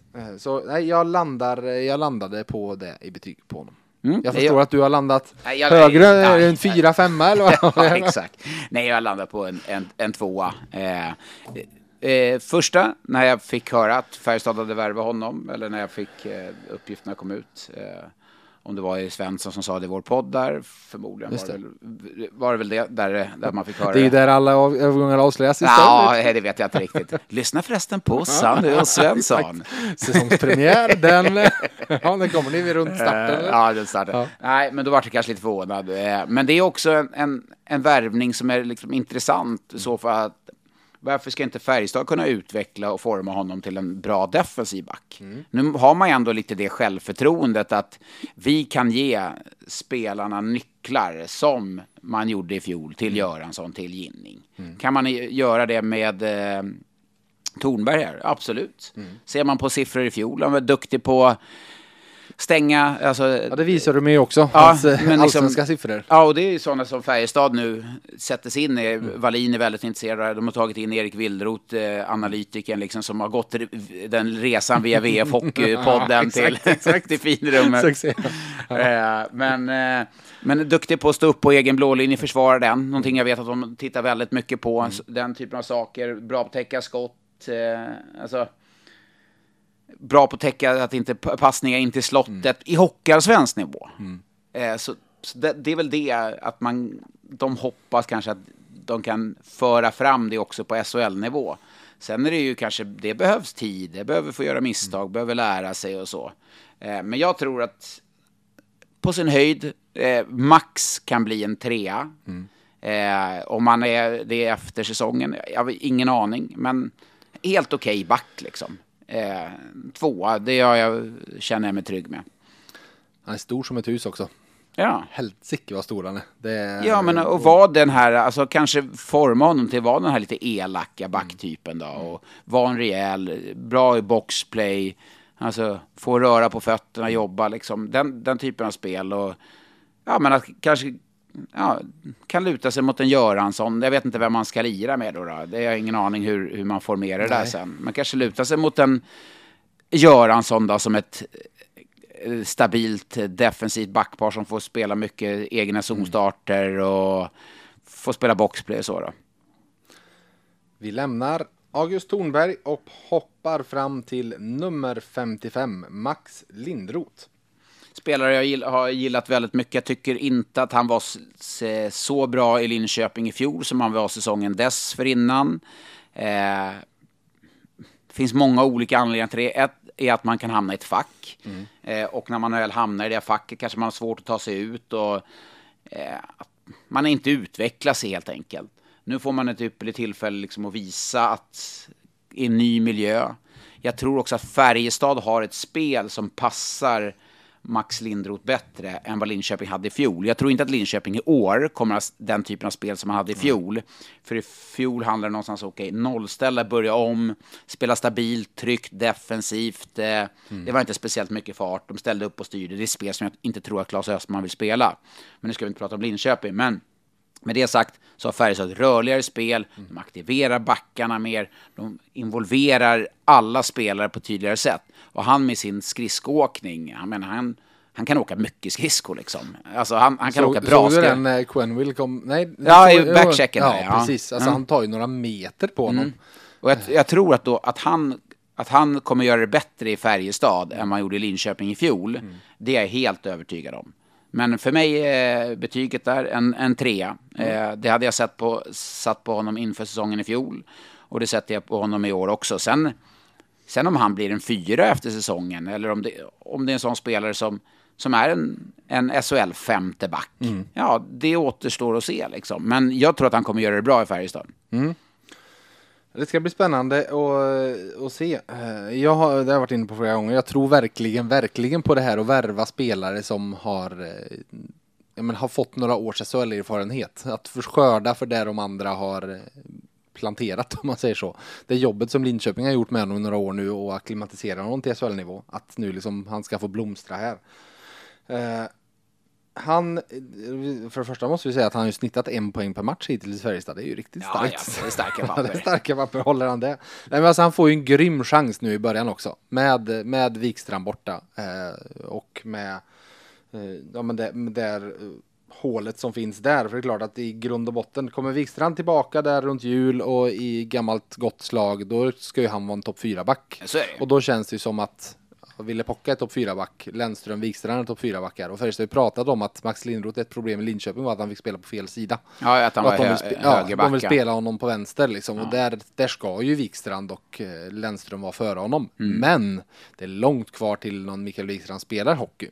Så, Så att han har ju världens chans nu eh, i, i höst att verkligen, eh, verkligen ta det. Eh, och i grund och botten då, alltså han är Eh, han är, han är en omtyckt tjomme för att han eh, är, han är ju nästan eh, vårdslös mot sig själv. Han, kan, han bara kör. Liksom, Absolut. Liksom, ja, ja, men han har skön karaktär. Så ja, skön man... karaktär och har ju liksom, han har ju de fysiska egenskaperna. Han är jättesnabb och inte liksom helt oduglig med puck heller. Så det handlar ju i hans fall att slipa bort lite misstag och oftare spela på den mm. kapaciteten mm. han håller. Så spännande spelare att följa i höst. Och det handlar också, som jag varit inne på, det är så mycket i dagens hockey. Eh, du ser utveckla spelare. Vem tro, trodde i fjol till exempel att Skellefteå skulle ha så pass bra backar? Jag vet att Färjestad vann över dem på ett mm. fint sätt i, i kvartsfinalen, men sett över hela grundserien. Mm. Vem hade kunnat trott att de skulle liksom, ha de backarna? Eh, och utveckla dem. Det handlar ju om det också här. Ge spelarna möjligheter, utveckla, varför sätta kraven i vardagen.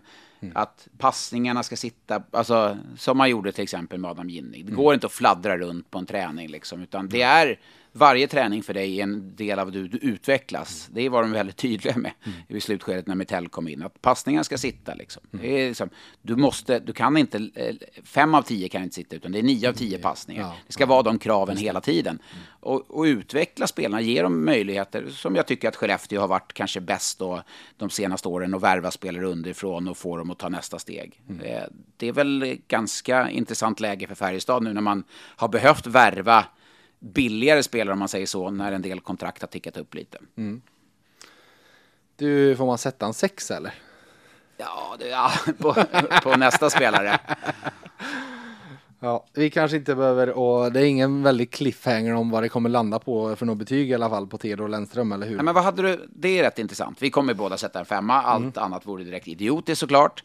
Men när Färjestad värvade honom, om vi hade gjort en sån här Ted, Len, eh, Ted eh, Theodor Lennström-podd. Podd, ja, vad hade du satt för betyg på honom då? hade men du alltså- satt en femma då? Nej men alltså, för jag, jag kommer ihåg eh, när det... Alla övergångar avslöjas inte i Sanny Svensson-podden. Eh, Lennström till Färjestad fick jag ett tips. Eh, Humblebrag, jag hade varit och tränat. Och så satt, kom jag ut i omklädningsrummet och så tickar in telefonen. Theodor Lennström klar för Färjestad, punkt. Eh, och då först när det kom så trodde jag liksom inte på det. Va? Men för vi var ju alla liksom så överens om att men Färjestad, ja de behöver nog en back, men de behöver en defensivt stark back. Adam Ginning funkar ju inte till exempel. De måste in en defensivt stark back. Jag hade ingen aning om att det här hade hänt med Theodor Lennström. Det som hade hänt. liksom. Nej, exakt.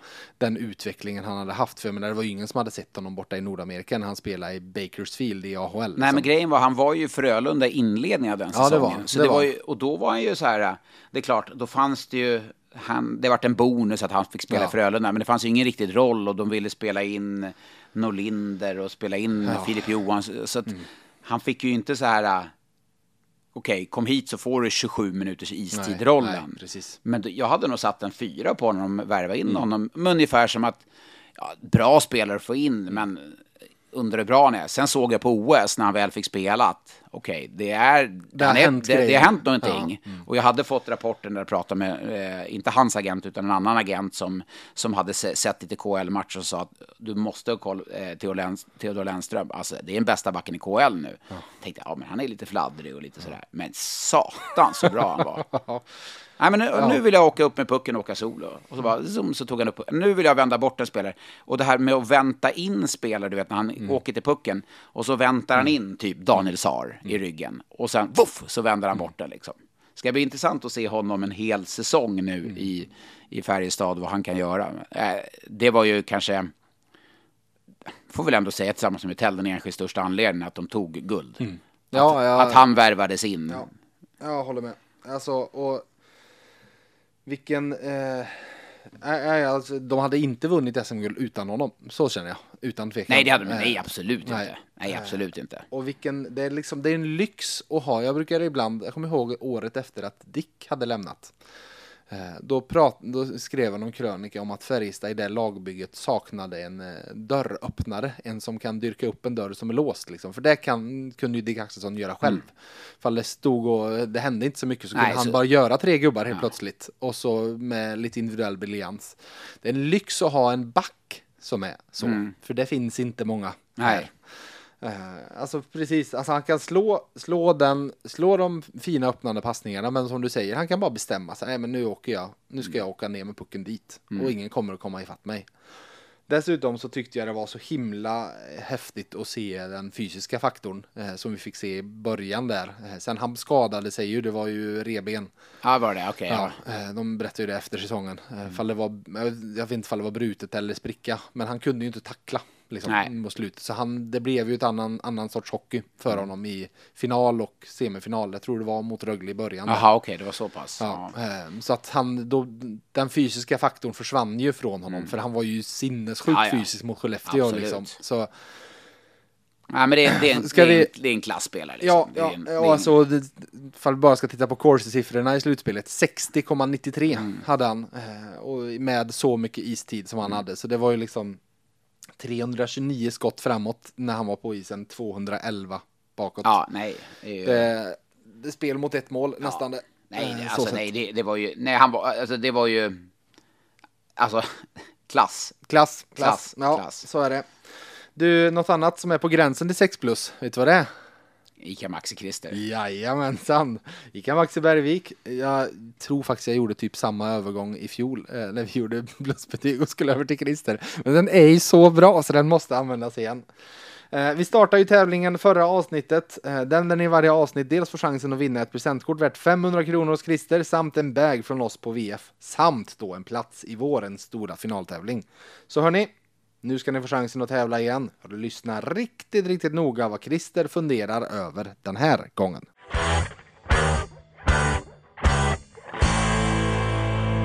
Hej! Christer med personal här. vi på Maxi Karlstad älskar hockey. Och kunderna förstås. En given 5 plus, eller till och med kanske en 6 plus-spelare för mig, är Johan Larsson, som förra veckan presenterades som hemvändare i Brynäs. Han återvänder efter tio säsonger i NHL. Men hur många NHL-klubbar representerade han under de åren? Lite hjälp innan du googlar är att Johan varit lagkamrat med Marcus Johansson i två av dem. Lycka till, så hörs vi i nästa avsnitt av VF Hockey. Googla lugnt.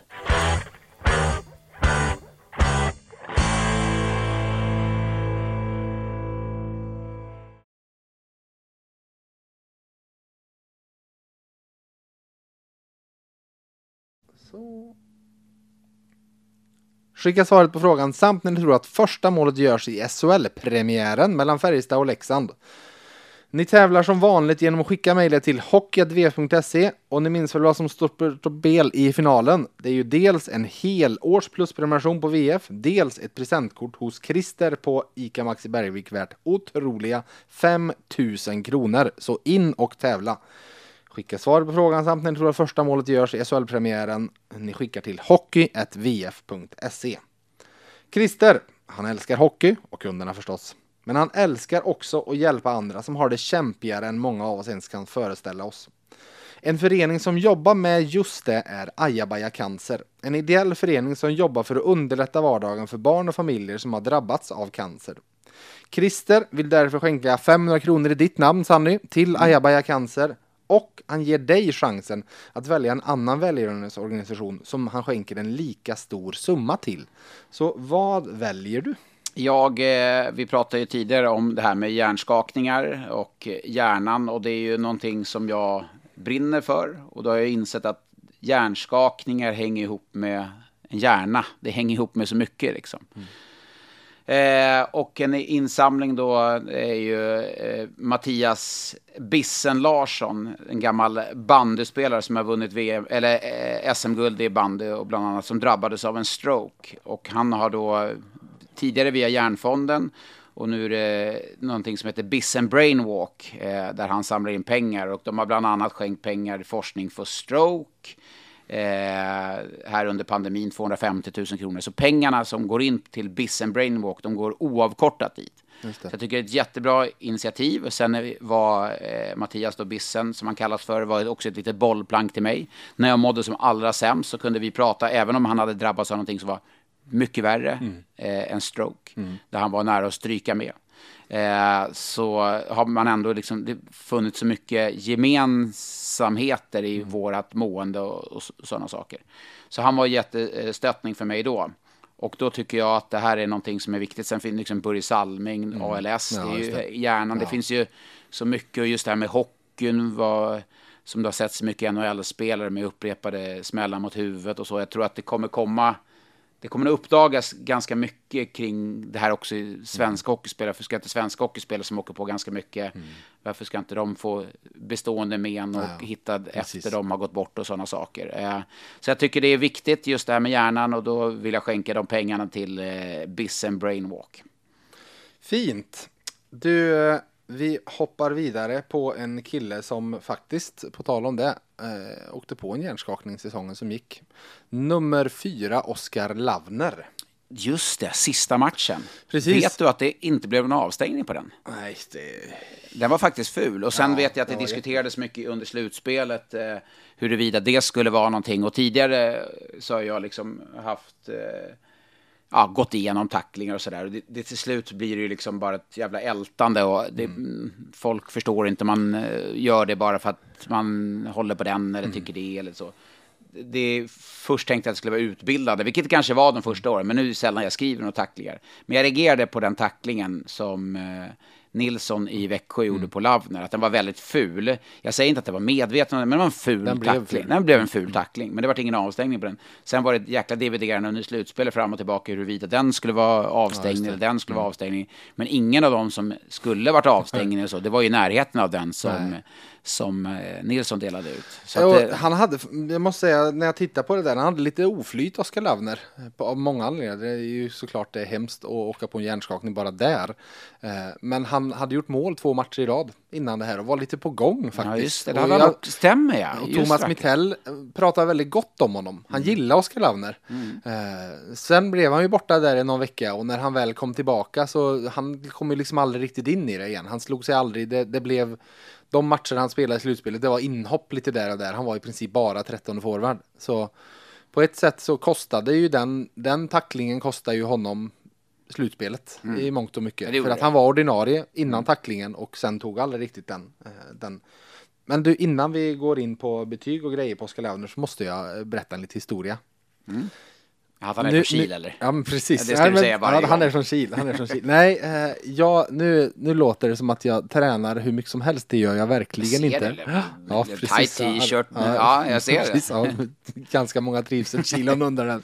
Men jag har ganska stark mage och bål eh, för att jag åkte ju på mitt diskbrock så jag Mm. måste köra en gång i veckan ett rejält eh, bålpass på, på gymmet. Så jag var Gud vad tråkigt. Ja, det är jättetråkigt. herregud. men jag får det ju finns bara... få saker jag skulle, alltså, Det är så- som är tråkigare än det.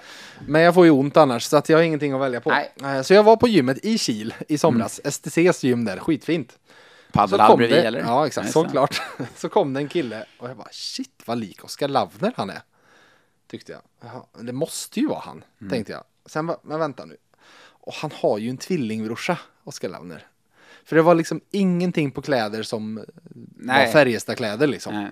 Utan det var eh, helt andra. Och jag bara, men är det han? Men, ah. Och så bara, fatta vad tråkigt att vara tvillingbrorsan när tvillingbrorsan är liksom är svensk mästare i Färjestad. Ja. Hur ofta händer det inte att folk kommer fram Och till grattar. dig? Och ja men precis och bara, ja nej det är inte jag som Men är då är det bara att spela med ju. Precis, ja. Så jag med. kände, nej men jag ska liksom inte gå fram och Nej. säga något. Är det tvillingbrorsan så blir det ju bara synd om honom. Så jag gjorde inte det och så tränade jag klart och kom ut på parkeringen. Då står ju en Färjestad emblem på bilen som står där utanför. Det var ju han. Eh, sen någon vecka senare så hamnade vi där samtidigt igen eh, och då gick vi fram och, Och då Ja, var, men då var det tvillingbrorsan. det var tvillingbrorsan, ja, precis. Nej, då skrattade vi gott åt det båda två. Ja, han, jag tyckte också det var du. Han placerade väl inte in mig riktigt rätt i att jag skulle vara en tränare.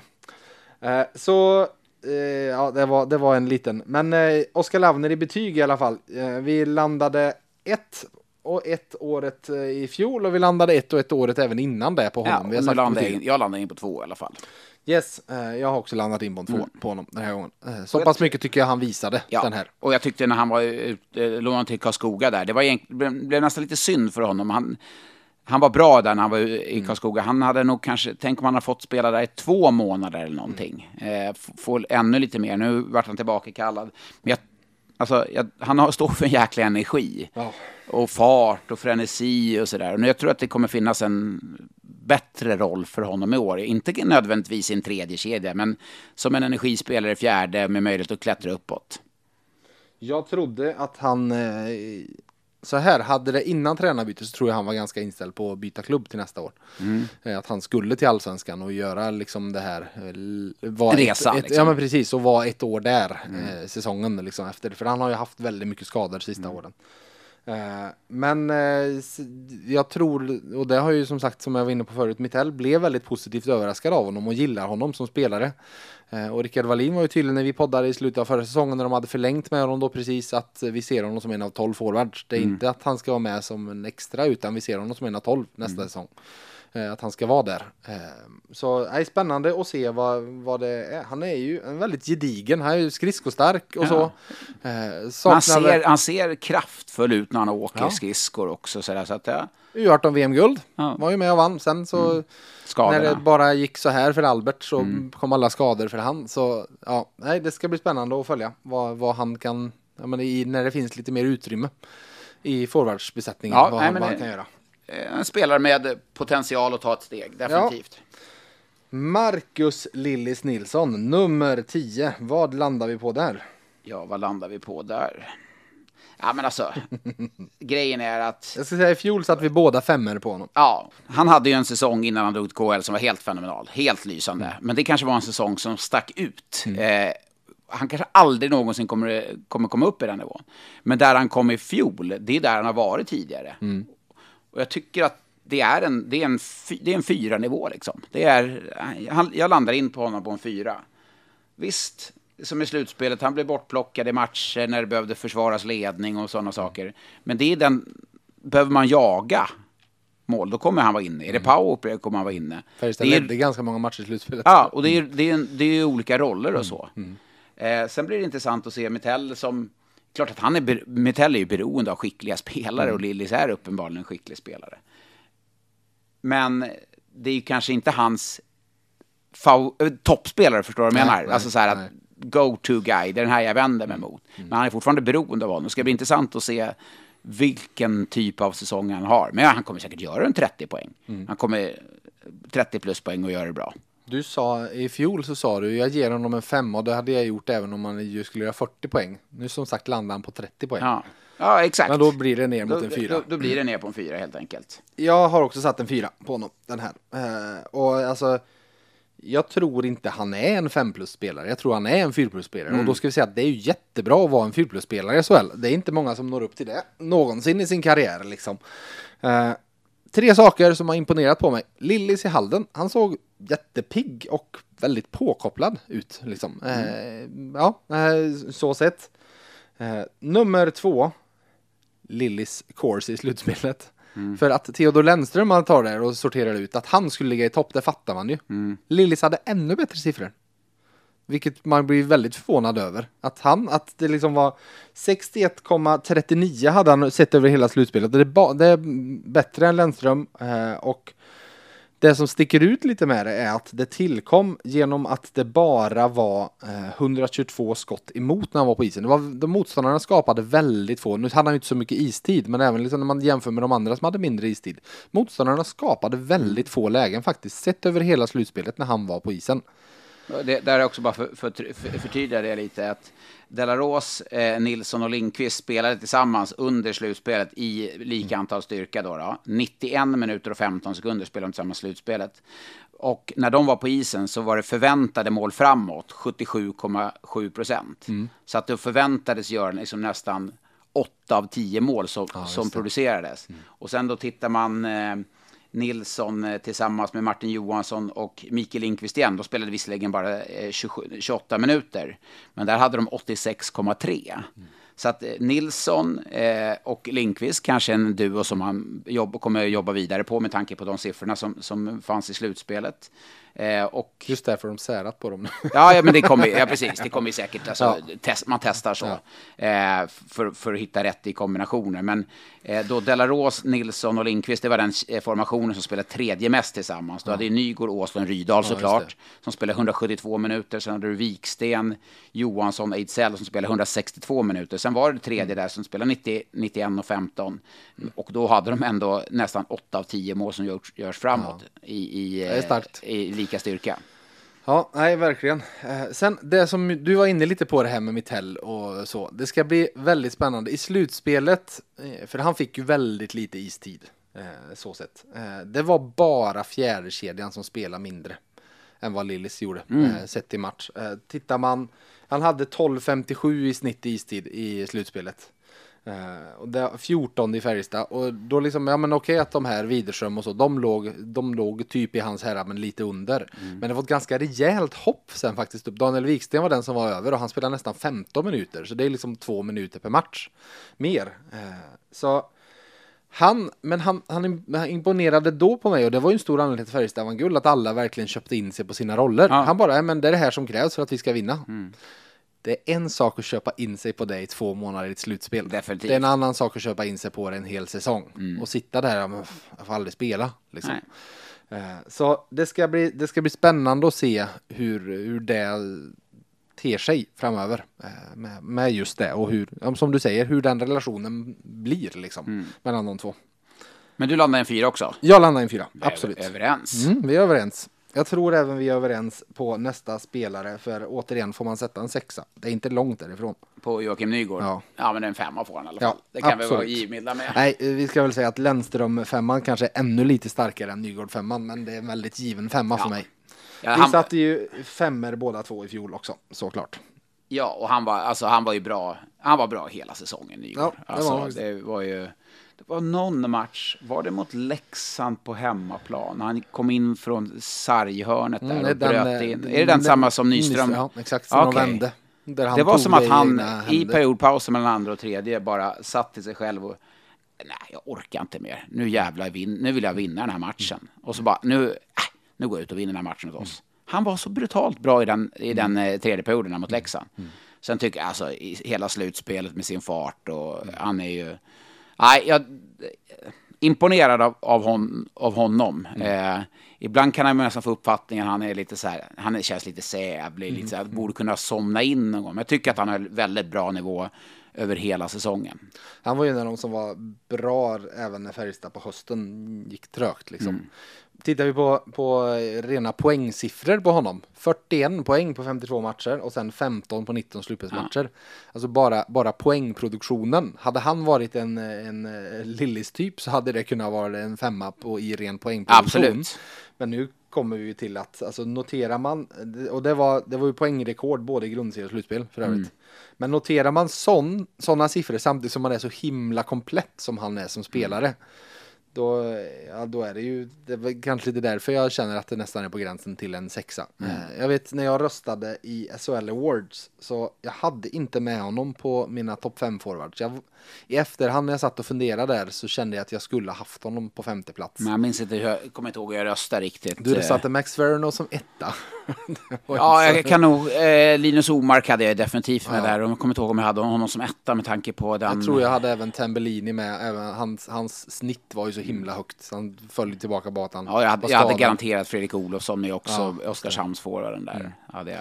Ja, nej, men jag, jag vet när jag satt i efterhand så kände jag att nej, men han skulle, jag skulle nog kunna faktiskt haft Mm. med honom. Jag är alltid lite rädd när jag ska rösta det där och känna att nu ska jag inte bara plocka Färjestad-spelare. Eh, så att mm, jag brukar ofta lägga ut, jag tror faktiskt inte jag gjorde det i år, men jag brukar ofta lägga ut i efterhand vad jag röstade på. Jag tycker det är fair att göra det. Eh, men jag känner att han, han kunde ha varit berättigad Mm. till det. Just alltså, han, bra poängproduktion och så vet man att allting under är ju så himla bra på honom och i vad han skapar och så vidare. Eh, Det ska bli spännande att se. Alltså, han fyller 30 i januari så att han börjar inte bli gammal men han fyller 30 i alla fall. Ja, Så, men... det känns väl som att det, det är inte riktigt slut här. Det känns som att de där benen orkar och Ja, köra det, ett tag det till. som blir när du blir äldre, 30 är ju ingen ålder, men det är att du tappar kanske lite explosivitet. Men skulle han tappa lite explosivitet så, så är det nog ganska lugnt.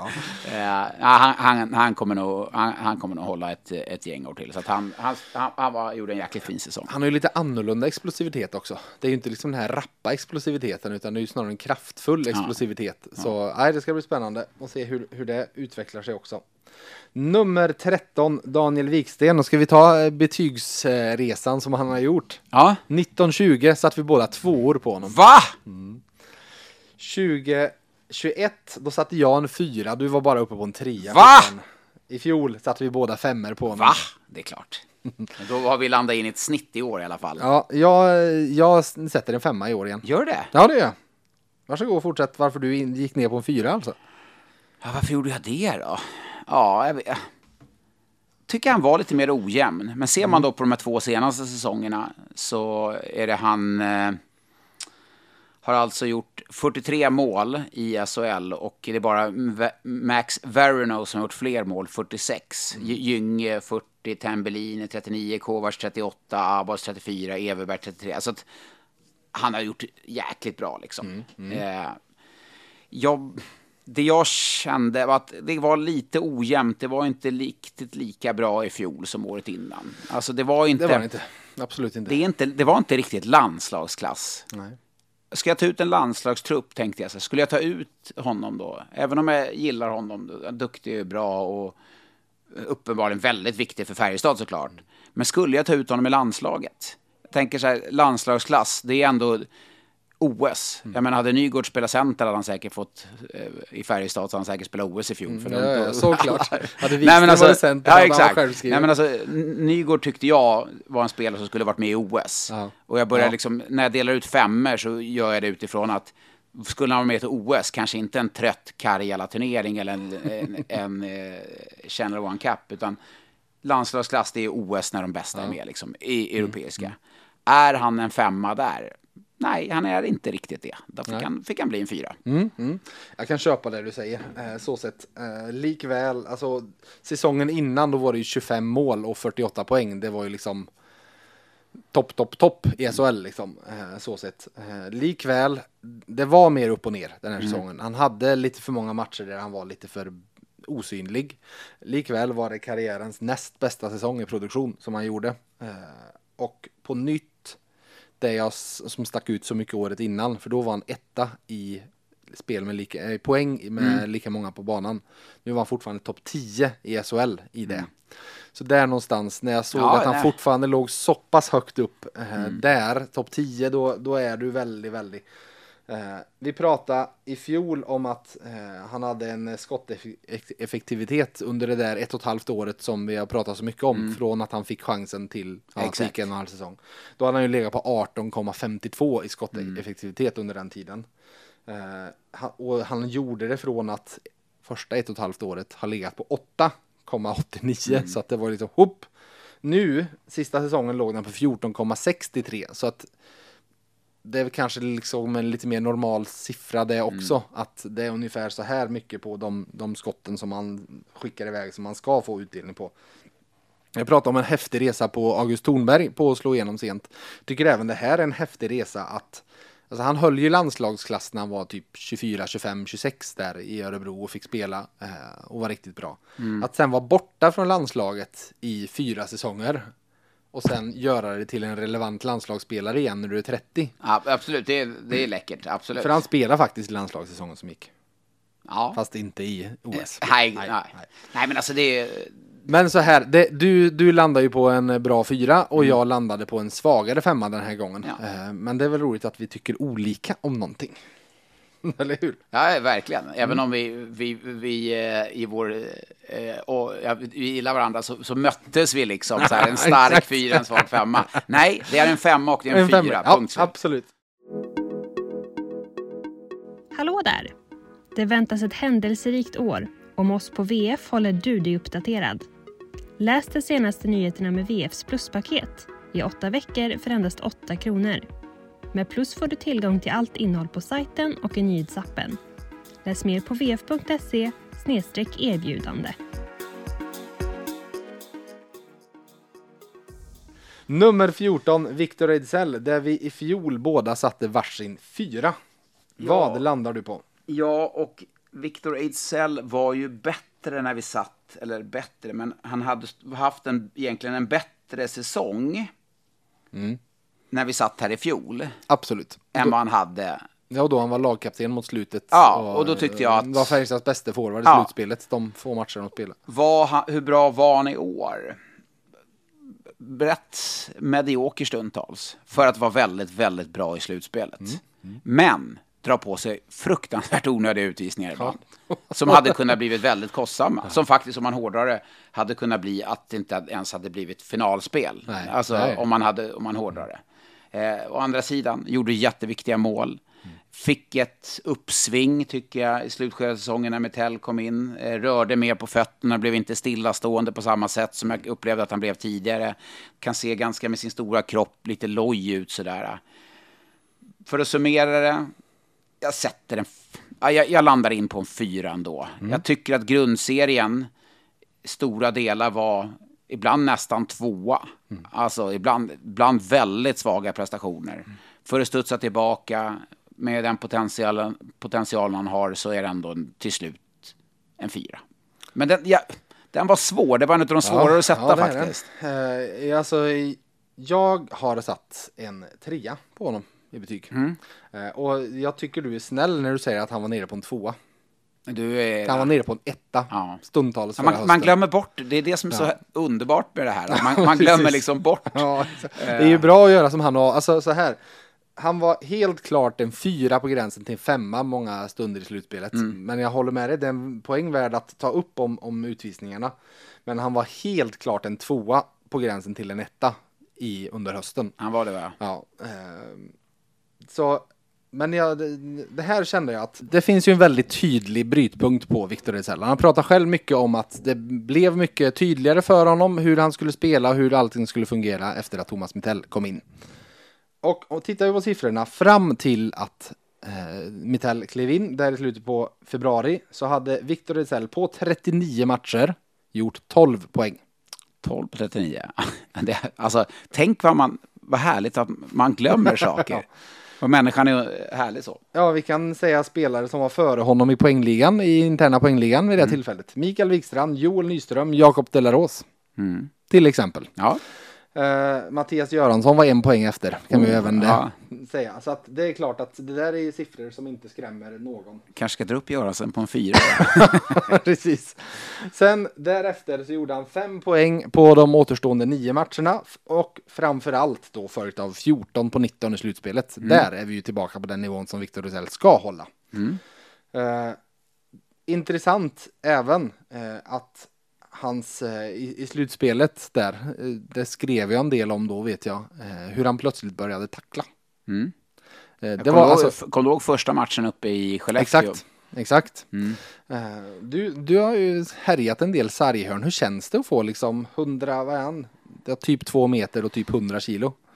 Alltså, ja men det är klart, alltså, det, det känns ju. Eh, så är det ju. Sen är ju inte Ejdsell en tacklare. Nej. Alltså, han har ju inte så här... Inte tajmingen i Nej, inte tajmingen att sätta in liksom och få med sig hela eh, vikten så. Men det är ändå liksom... Det blir ju ett, som Färjestad spelar i slutspelet, trötta ut motståndarna och om då Ejdsell kan bidra med, med sina eh, 100 kilo liksom och sätta stopp i spelet, få, få backar och börja om från noll och så. Sen blir det ett uttröttande spel för honom också. Så han måste hitta den balansen, vilket jag tycker han gjorde i slutspelet. Och det som blir då, när man ser att, att han är påkopplad, så det syns så tydligt när han är påkopplad, förstår du?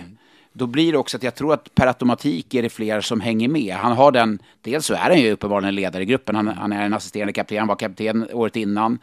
Så många ser ju på honom, ser blickar mot honom. När han är påkopplad så tror jag många per automatik blir påkopplade. Det blir ju det här, för inte för inte att man pratar om fem första minuterna, gå ut och smäll på nu för att man, det- man skickar signaler till motståndarna till varandra. Och det tyckte jag han verkligen gjorde.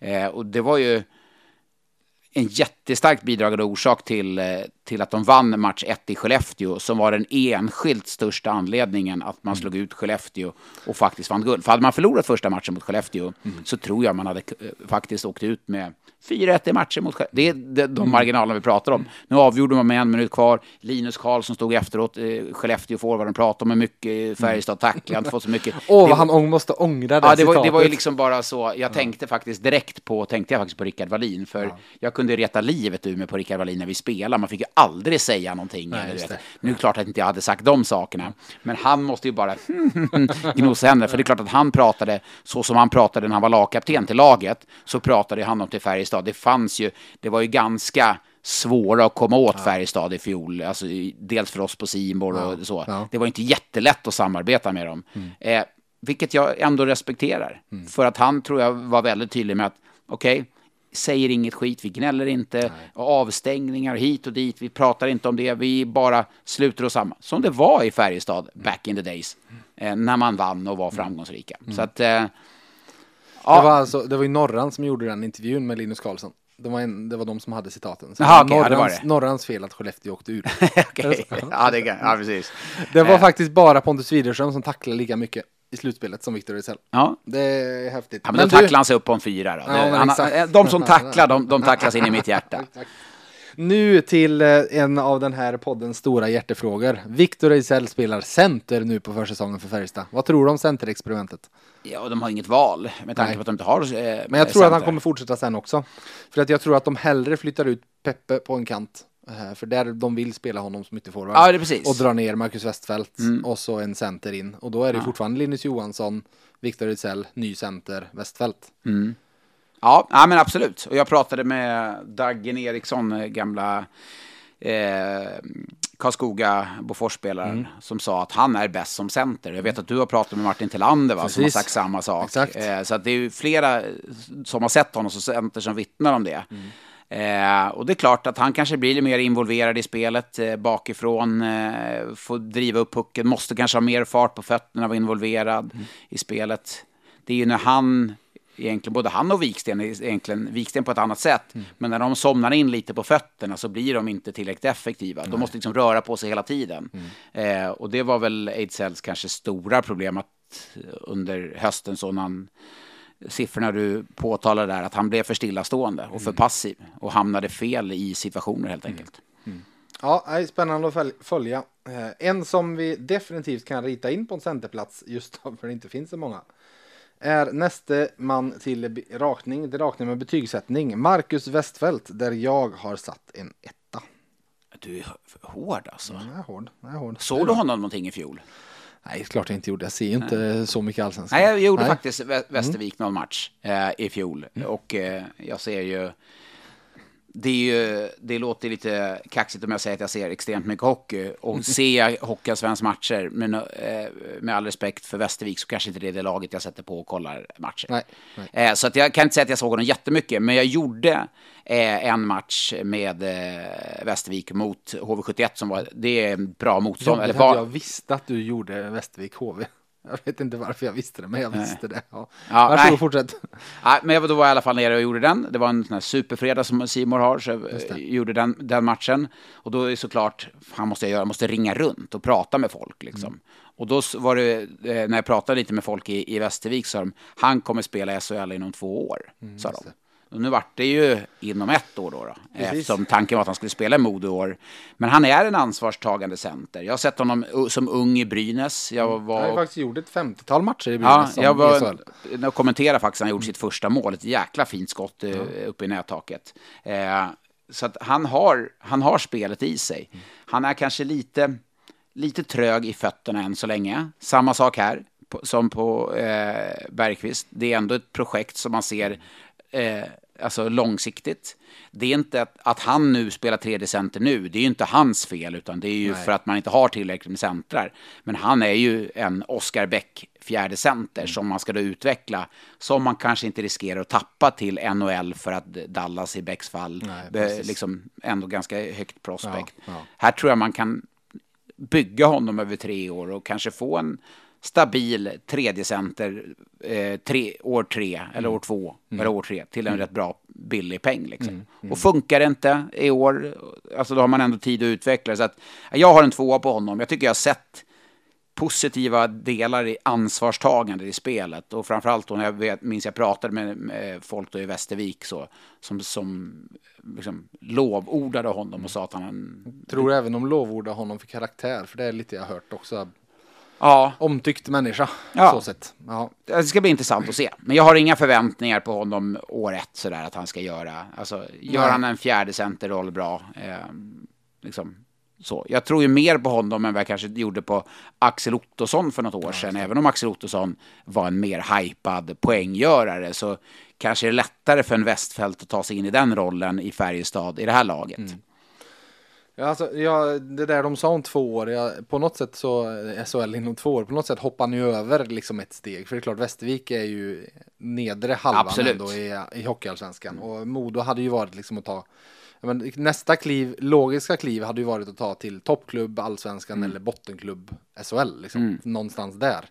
Nu hoppar han ju upp till mästarna så att det, så sätt så är det väl två steg upp på, på stegen det, för honom. Det bästa hade säkert varit att vara i Modo ja. och, och, få liksom ändå en klubb där det finns förväntningar. För i Västervik är det ju faktiskt, ja, bortsett från kanske ett fåtal personer runt Västervik så är det ju ingen som tror på dem inför nej. varje säsong. Så det nej, finns inga förväntningar. Precis. Så allt de gör det överraskar ju. Ja. Hade det varit i Modo så hade det funnits krav, förväntningar, det var ett topplag. Mm. Eh, men ändå egentligen ingen, ingen dum värvning på något sätt. Liksom. Jag, hade, jag hade hellre tagit, om jag säger så här, jag hade tagit Marcus Westfäll före Kalle Östman, förstår du? Mm. Kalle ja, Östman, alltså så här, din pod, podd, poddkompis eh, Svensson skrev ju om Frycklund.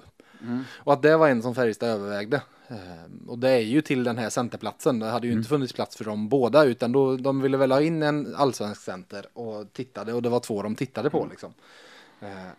Jag tror de gjorde ett klokt beslut i att gå på Västfält. Dels för att det är en ganska ålderstigen forwardsida som Färjestad mm. sitter på totalt sett. Uh, och ett stort problem när man tittar på truppen i fjol var att det var så svårt att hitta spelare som verkligen skulle kunna ta kliv. Mm. Och du måste få till den mixen av spelare som är på väg upp och de här som bär och så vidare. Mm. Att det, det, finns den mixen. Uh, en Frycklund hade ju ja, men du har redan plockat in August Thornberg och Henrik Björklund i det facket om man säger så. 30 plus spelarna som är riktigt bra i allsvenskan som du tror kan vara okej okay i SHL också. Liksom. Men Men eh, Så, nej, så jag tycker det är klokt att de, att de valde Westfält. Eh, och det här vi varit inne lite på. Eh, treårskontrakten som de kört på både Bergqvist och Westfält. Eh, jag gillar tänket i dem. Alltså Mm. skiter det sig efter ett, två år. Det kommer inte vara omöjligt att lasta av honom på en allsvensk toppklubb. Nej. Som kommer se potentialen som man kan ha där. Eh, går han, tar han kliven som de tror och hoppas så kommer han ju vara otroligt pris, eller han kommer vara prisvärd år två. Otroligt prisvärd år tre i så fall. Eh, och som du säger, att någonting man faktiskt kan bygga, bygga på under tid. Jag tror han, sen är han ju liksom, han är ju en defensiv center. Så eh, många gånger så kan det nog vara så att man, det har gått en match och så har man inte tänkt på Marcus Westfält och då kanske han har gjort ett jättebra jobb. Nej, man inte har sett honom så mycket. Så det där är oss defensiva Ja, spelare. exakt. Ingen såg oss. Nej. Inte ens ni på VF liksom. Ingen- ni, ni såg ingen- inte oss du defensiva. det var därför du tacklade. Ja, Så- exakt. Så att någon jävel skulle märka. Nej, då. Ja, hade du något mer att addera på Westfält? Nej, då Nej. eh, tycker jag att vi är klara och går vidare. Yes, då tar vi nummer 22 Per Åslund och ska säga att i fjol var vi rörande överens om en fyra. Året innan det var vi rörande överens om en femma. Då, får han, då kör vi varannat år, då, i alla fall för min del. Då får han en femma. Vet du vad? Jag har också satt en femma. Äh, men det är ofrånkomligt. Ja. Alltså, vilken, vilken helt alltså, härlig resa. Jag har spelat med eh, Per Åslund. Det är utifrån det här laget som Färjestad har nu. Så har jag spelat eh, lite med eh, Björklund och eh, med Henrik Björklund kom ju upp mitt Mm, just första det, år här. det. Så, han var ju ung då. Och så har jag ju spelat med Patrik Lund också. Eh, man får ju alltid, oavsett, så får man en relation med spelare. Framförallt när man har vunnit med en spelare. Så. Jag och Per Åslund, jag och Patrik Lund har ju noll kontakt. Liksom. Det är inte så, så att vi surrar på något sätt. Men springer man på varandra så klart man hälsar. Vi har ju ändå eh, spelat tillsammans. Men är det någon som man verkligen vill att ska gå bra för så är det ju Per Åslund. Liksom att, det har ju säkert två läger. Jag dömer ingen här. Han har varit kontraktsstrul och de har suttit till höger och vänster och det är lite armbågarna fram och tillbaka. Inte och, i sommar. Nej. eh, och det var ganska roligt. Jag satt och pratade med Rickard Wallin långt innan Rickard Wallin var direktör. På den tiden han faktiskt var skön. Nej, men och han, han pratar ju om Per Åslund att man kanske inte värdesätter den spelaren. Han, han, han dömde ingen. Han sa inte Nej. på den ena eller andra sidan eller någonting. Man kanske inte värdesätter honom tillräckligt mycket i Färjestad. Och jag var väl så här, ah, fan, det är väl skriv på kontraktet liksom. Det är väl inte att hålla på och bråka om det där. Det är väl bara sätta dig i ett rum och lös den där skiten ungefär. Ja, men han kanske inte känner det värdesatt sådär. Men jag tror att han kände väl det, tror jag, sig väldigt värdesatt när Wallin kom in, när eh, Penneborn har ju vurmat väldigt mycket för honom, men även Metell när han kom in.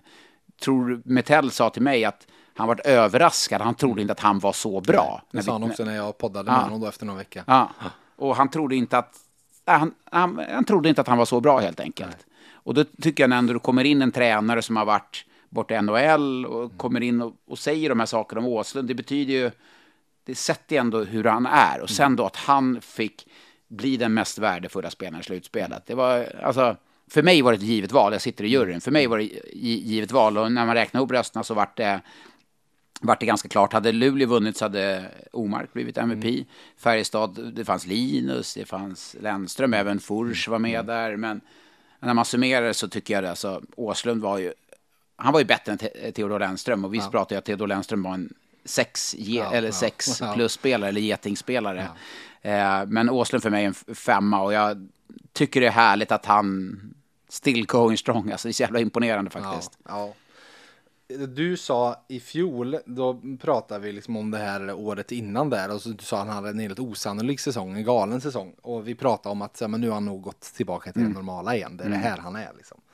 Och så, alltså han, 35 år, han fyller 36 nu om några dagar och så går han och drar till med, det är karriärens poäng, produktionsmässigt, en av de bästa säsongerna han har gjort. Två gånger, den där helt galna och ett år till tidigt som han har gjort fler än, poäng än vad han gjorde den här säsongen i grundserien. Ja, bara där. Och så kommer slutspelet så är han ju ja, överjävligt bra. Eh, så sett. Mål, assist. Sen jag stör mig fortfarande att han blir blåst på klubbrekordet. Vet du. att jag har försökt lösa det? Har du det? Ja. Nej, Men, eh, eller jag- kan det... Nej, jag var i kontakt med SIK och spelarfacket. För jag eh, förklarade då hur det ligger till. Ja. Jag berättade hur det ligger Ja, till då. ja. Du. För, för, ja, men jag kan för alla förklara. Ja, de, men som, så inte- här. de som eh, Okej, lyssnar han, han, kanske hade, han det. behövde ju en poäng till för att eh, han har ju tangerat klubbrekordet för Mm. antal poäng i Färjestad i ett SM-slutspel. Skulle han göra en poäng till i sista matchen skulle han bli ensam rekordhållare. Eh, och så är det ju då 3-0 målet som Joakim Nygård skickar in i tom bur. Och det är ju Per Åslund som vinner pucken som Mm. Absolut. Mm. gör att Nygård slår in den. Det är väldigt, väldigt tydligt att han, han ska ha en assist på målet. Mm. Det är liksom ingen, ingen tjata till sig en andra assist, Mm. utan det, det är han som vinner puck och Nygård slår in den. Och det kom ingen assist. Nej. Och, här, Eh, och Wallin säga- sa ju när vi poddade i våras så sa han att vi noterar det men vi noterar det för sent, sa han då. Men Mm. Nej. eh, kan du vara något på spåren? Nej, för det här hade jag gjort oavsett om det hade varit eh, Växjö Ja, som hade vunnit guld eller någon så här. När det är så uppenbart. Mm. Hade det varit en poäng nummer fyra, att eh, liksom så här, han hade gjort poäng nummer fyra, alltså så här, ja det är liksom Ja, inte- ja. Nej, men och- precis. Liksom så.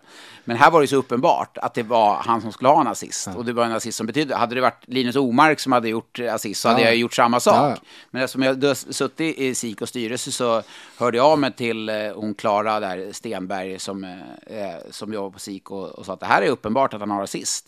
Ja, vid tid och, och eh, men det är på det avgörande målet den här, den här tiden. Ja, då ska vi kontakta SHL och se vad vi kan göra. För spelarfacket SIK är ju för spelarna. Ja, ja, precis. räkning, Ja. Exakt. Men jag tror inte den har, den har inte lagts till och jag vet inte vad som har hänt med det här. Nu är det, nu är det väl överspelat. Och jag tror kanske inte att någon bryr sig. Men jag tycker att det är så jävla svenskt. Ja, ja. För tänk dig att du slår ett klubbrekord i Edmonton Oilers, vilket ingen kommer göra, Nej. som Gretzky spelar, Nej, var ett dåligt exempel. Men om du slår ett klubbrekord i ja, men, Nashville, vad, som, Ja. Mm. vad som helst, så är det en sån jäkla grej. Alltså, det Om ju... Zibanejad skulle slå ett klubbrekord i Rangers Ja. till exempel. Ja, För sig, och- där var Gretzky också på slutet här. Ja, det var kanske inte riktigt lika. Nej, men men alltså, förstår du vad jag menar? Ja, ja, alltså, ja. Eh, det, det är så svenskt. Ah, men det där spelar väl ingen roll. Väl ingen... De vann ju guld ändå. men menar- ja, de vann guld, men rätt ska vara rätt. Ja. Är det en nazist? Och hade det varit i mitt fall om jag hade spelat och vi hade, eh, jag hade spelat och vunnit guld och jag hade gjort assist nummer tre. Det är ingen som hade brytt sig om den. Jag hade Nej. skitit hög, alltså jag hade Ja, ja. skitit fullständigt i det. Men när det är ett klubbrekord Ja. och det är ett det är ett klubbrekord. Det är uppenbart att han Mm. ska ha den poängen. Då tycker jag att det är fel. Då ville jag att det ska bli rätt. Ja, ja, och det hade jag gjort om det hade varit eh, Robert Rosén eller Linus Omark. Det är, oavsett vilket lag så är jag av åsikten att rätt ska vara rätt. Och ett klubbrekord, det är sånt du går och lägger dig med, liksom ett klubbrekord. Det, är- det är stort. Liksom. Ja, men- Han kommer ju komma ihåg SM-guld, men när du slår upp historieböckerna så ser du ju inte att, ja men där vann han, Per Åslund, just det, han har vunnit, mm. där ser du ju faktiskt det året, det är klubbrekordet det året, och det är den spelaren som har det. Ja, så men att jag jag, menar- tycker, det- det tycker jag, det är så, det är så jäkla svenskt, just den här Ja. typen av saker. För dagen efter eh, i NHL så kommer det ju alltid en sån här rättelse på det här blev fel igår och så Mm. Ja. Mm. skick, ändrar de om den skulle haft en assist där eller de har sett att någon styrde en puck och den skulle haft målet och så Nej, vidare. och jag så har allt inte- granskas ju där liksom. Ja, jag har inte fått förklaringen, men Nej. när jag ser bild, alltså, målet så är det ju, alltså, det är självklart att han ska ha assist. Ja. Och jag fattar att det är ingen just där och då som, som bryr sig om han ska ha en assist, för de 3-0 målet, de har vunnit SM-guld. Det är inte direkt att man åker ifrån guldfiran och går fram till domaren. Du, jag fick ingen assist för det där målet. Så. Nej, Nej, men dagen efter skulle det ha ändrats. Det Absolut. finns ju ingen snack om saken. Nej, Eh, rätt, rätt, rätt, rätt ska vara rätt. Ja. Eh, och nu blev eh, det fel och han blev då snuvad på ett eh, klubbrekord. Och jag måste säga att göra allt det här vi nu har pratat om. Bortsett från klubbrekord. Ja, precis, precis. Ja, Men göra allt det samtidigt som, jag vet inte om du läste texten där han och hans fru Malin pratade om hur de har det och hur hon har det framför allt. Mm. Eh, alltså, Just det, den, ja, precis. Ja. Och göra det i det. Göra allt Ja. det här han har gjort det här året med de förutsättningarna. Med att, alltså hon sa ju det, liksom att så fort han är hemma så drar han hela lasset. Mm. Hon gör ingenting när han är hemma. Nej. Drar hela lasset med två barn. Och då ska man veta att eh, jag har varit i en hockeyspelares vardag, att det är ju väldigt, du vet matchdag, dagen innan match, du ska lägga dig på ett visst, du kanske vill sova till en viss tid, du är väldigt rutinstyrd, du går och värmer, du vill komma hem, du vill vila, du kanske inte vill hämta barnen på dagis för att du vill kanske inte springa in där, det finns lite basilusker och allting, och och du du- vill inte ja. prata med folk, du vill vara i din bubbla liksom så. När de hade kommit hem sent på natten så var det han som åkte och lämnade barnen på skolan dagen efter. Eh, hon berättar ju Malin även om historien där någon av de hemmamatcherna de spelade i slutspelet där hans äldsta dotter, hon spelar klassfotboll. Och han stod, det är ju liksom Det är matcher är väl typ i jävligt fyra, fem eller något sånt där. underbart, Ja, ja. och han stod där och folk så bara, men vad gör du? Ni spelar ju match. Ja, ah, jag ska sticka efter matchen. liksom. Så han där skjutsade hem henne, stack iväg till match. Alltså, nej, det är så himla häftigt. Eh, Då är det tur och- man bor i Karlstad, inte i Stockholm i trafiken kan jag Ja, säga. exakt. Ja, exakt. Var Du- en eh, klassfotbollsmatch i Farsta och sen ta sig in till Globen och därmed eh, lämna ungarna i Trångsund. Det hade nog inte gått kan jag säga. Vi skjuter på matchen här, Ja, nu är exakt. inställd. Eh, börjar. Det var kanske var den matchen som vart eh, uppskjuten. Ja, men ja, exakt. Ja, därför. Per ja, Åslund är precis. sen till matchen Ja, idag. Vi skjuter upp den till Klassbollen drog ut på 21.00. tiden. Du, eh, dessutom så blir man ju inte mindre imponerad när eh, nu i Halden, vem var superpåkopplad och körde som om ingenting annat. Det var liksom, det fanns ingenting, nu ska jag matcha igång mig, jag är 36 år snart, Nej. utan full fart första stund. Eh, ska ställa en fråga till dig. Eh, han, han blev historisk i fjol i Färjestad, tog Mattias Johanssons klubbrekord. Det här ersätter, vad heter det, eh, tävlingen eller? Ja, precis. Aldrig i livet. Han har 158 matcher upp till Per-Åge Skröder som är femma genom tiderna i SHL. Tror du han kommer ta det? Kommer han gå upp femma genom tiderna i SHL i antal spelade matcher? Nej, jag tror det blir ganska svårt ändå. Ja, Ja, 100, 158 är ju det jobbiga att det räcker inte med tre säsonger. nej precis, exakt. Det måste till en fjärde. Ja. Eh, Han kan komma jättenära, han kommer upp på 156 blir det väl va? Ja, det blir 52. Ja, nej men... Ja, det, ja Carl Fabricius spelar ju länge. Mm. Jag tänker att eh, han kan ju få, eller få, ha en roll likt Carl Fabricius hade hans sista år där. En sån här Mm. fjärde kedja roll och vara intensiv och jobba och möta och så. Mm. Nej, det. Spännande Ja. Han kommer komma upp på topp 10 känns det som i alla fall. men eh, om du hade varit, eh, nu är man inte sportchef längre, Ska vi men direktör. Igen? direktör. Vad hade du gjort då under den här säsongen? Vi, vi förutsätter att Åslund, eh, han tuggar på likt. Han, han landar in på 30 någonting Mm. poäng i år. Alltså, eh, och är ovärderlig med sitt slit, sitt jobb, eh, uppskattad av Mitell. Lirar en snitt 16,5 minut per match. Du sitter där som sportdirektör i december, början av januari och, och okej, vad slänger du fram? Vad, vad, vad slänger du fram för kontrakt? Det är roligt för det är lite upp till bevis för Rickard Wallin faktiskt. För som Ja, det här han sa till dig, Ja, ja, han har ju precis. sagt liknande när han har suttit här om vad han hade gjort om han var sportchef. Och då var det bland annat att han tycker att man tar för dåligt, eh, belönar de trotjänarna för lite. Liksom. Ja. Tar dem för givet lite. Eh, så det är ju lite upp till bevis. Alltså jag gissar så här. I Per Åslunds fall så kommer det finnas en prislapp på, han är ändå alltså, trots allt 36 år. Så det kommer finnas en prislapp på ett år. Det kommer finnas en lite lägre på två år. Troligtvis lär det ju vara så att garanterar du mig två år till så är, det går priset ner lite. Okej. Tror du inte det? Jo, Jo, alltså det är det, bara- rimliga. Det är det rimliga. Ja. Jag hade tagit två år. Du, du hade Jag gett hade han... skrivit om ett, och just där att fall han nu, då får han väl stå för sitt ord då, att faktiskt belöna honom. Och i Mm. hans fall, det är inte liksom belöning framförallt i 10 000 till i månaden på ett ettårskontrakt. Du- utan du- jag tycker belöningen är, vi vill ha dig i två år till. För Per Åslund har liksom, det är väldigt tydligt när man pratar med honom, han ser inget slut. Varför gör han inte tre år då? Ja, visst.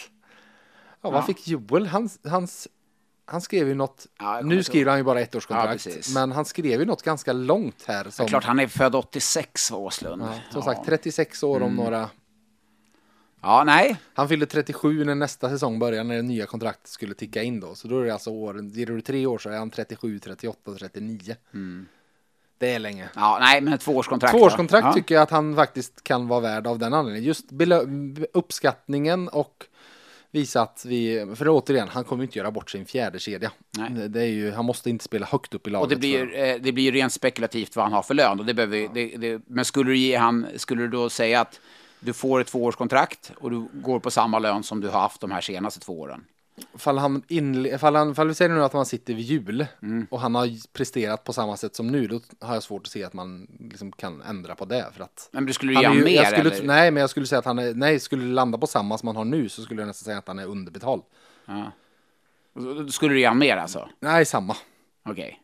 Samma i två år till, för att det logiska är ju trots allt att kurvan går Ja. neråt. Så sett. Ja, du då?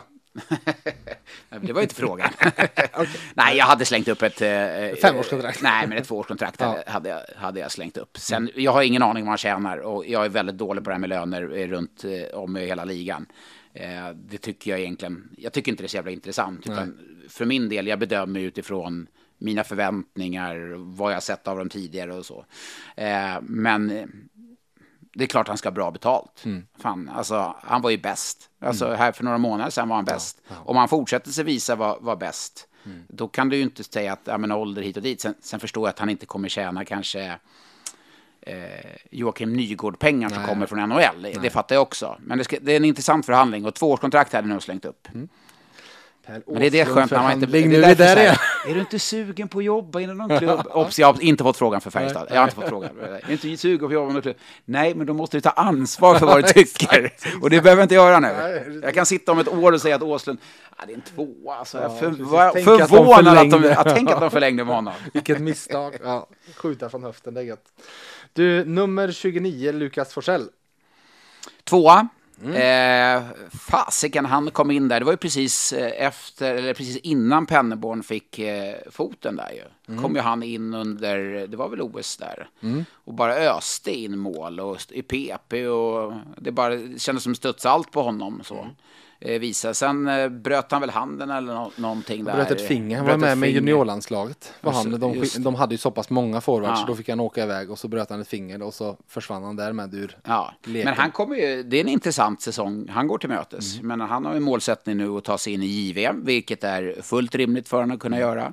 Eh, sen är jag också lite spela i, i A-laget, komma ner och spela väldigt mycket i J20, få vara bra. Mm. Eh, han är sista års junior. Det är som att det är fult för sista års juniorer att spela i, mm. i J20, vilket är helt sjukt. Mm. Jag satt och kollade här om natten eh, på USA mot Sverige. Eh, i junior-VM. Och då ser man vad många spelarna i USA spelar på. De spelar ju på lägre nivå än vad svenska spelarna ja, gör. Ja. I college, mm. vissa, alltså NHL, vissa är ju alltså så. Mm.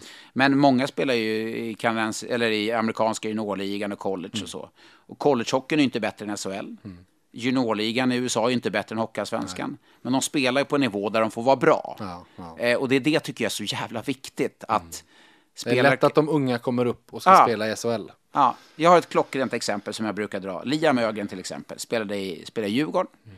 Eh, eh, draftades av Minnesota i mitten av första rundan. Du kan väl säkert, var vi 16 eller så här, 18 ja, ja. någonstans där. Eh, när jag pratar runt med scouter inför säsongen så ja, men det är en bra, han är bra tränad och sådär, bra intensiv spelare och sådär, men kanske inte har det offensiva i sig riktigt. Eh, fick vara uppe i Djurgårdens A-lag och gjorde det ja, men förhållandevis bra. Men Djurgården tyckte att nej, men han måste utvecklas på J20, han måste vara jävligt bra. Vad gör han? Han öser in mål, han öser in poäng. Scouter jag pratade med under säsongen, bara, vi trodde inte att han hade det i sig. Nej. Alltså, han har ju en offensiv, det här hade inte vi sett. Eller sett, ja, nej, men, men kanske inte, inte att trodde han skulle göra det ändå på J20-nivå. Ja, ja. Där han eh, var två år yngre än en del spelare. Mm. Vad händer? Jo, men de ser att ja, men han har ju potential att kunna spela offensivt. Sen visar han också juniorlandslaget, eller i, i eh, den 04 som vann U18-guld, mm. att han var hur jäkla bra som helst. Mm. Fick en härlig... Vad hade hänt om han hade spelat i Djurgårds A-lag hela tiden? Fyra plus sex på mm. 44 matcher. Hade det då gett NHL-klubbarna så här, han visar att han kan lira offensivt.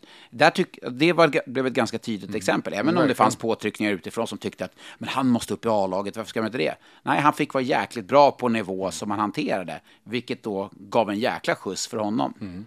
Så det, det, det, det tycker jag, jag tycker det är viktigt. Duktig. Ja, jag tycker det är viktigt mm. och där många, många går ju förbi det steget liksom, för mm. steget var en bra junior till att bli miljonär är mm. väldigt kort ibland. Mm. mm. Vilket är nästan för kort. Ja. Som vi pratade om Hildeby där. Sju matcher, han har signat ett NHL-kontrakt och kommer få en signing-bonus, jag vet inte mm. hur mycket. Men han har egentligen inte presterat någonting nej. från att ha fått en signing-bonus. Så steget från att vara bra junior till att faktiskt få ett NHL-kontrakt, det är ganska kort. Och Man därför, köper potential. Ja, och därför, mm. precis. Och därför så blir tålamodet hos spelare, föräldrar, ja inte nödvändigtvis agenter, det är jävligt Nej. lätt att kasta dem under bussen sådär, men spelare och, och, och föräldrar, ja. mm. det blir liksom tålamodet inte alltid det, det största. Nej, nej.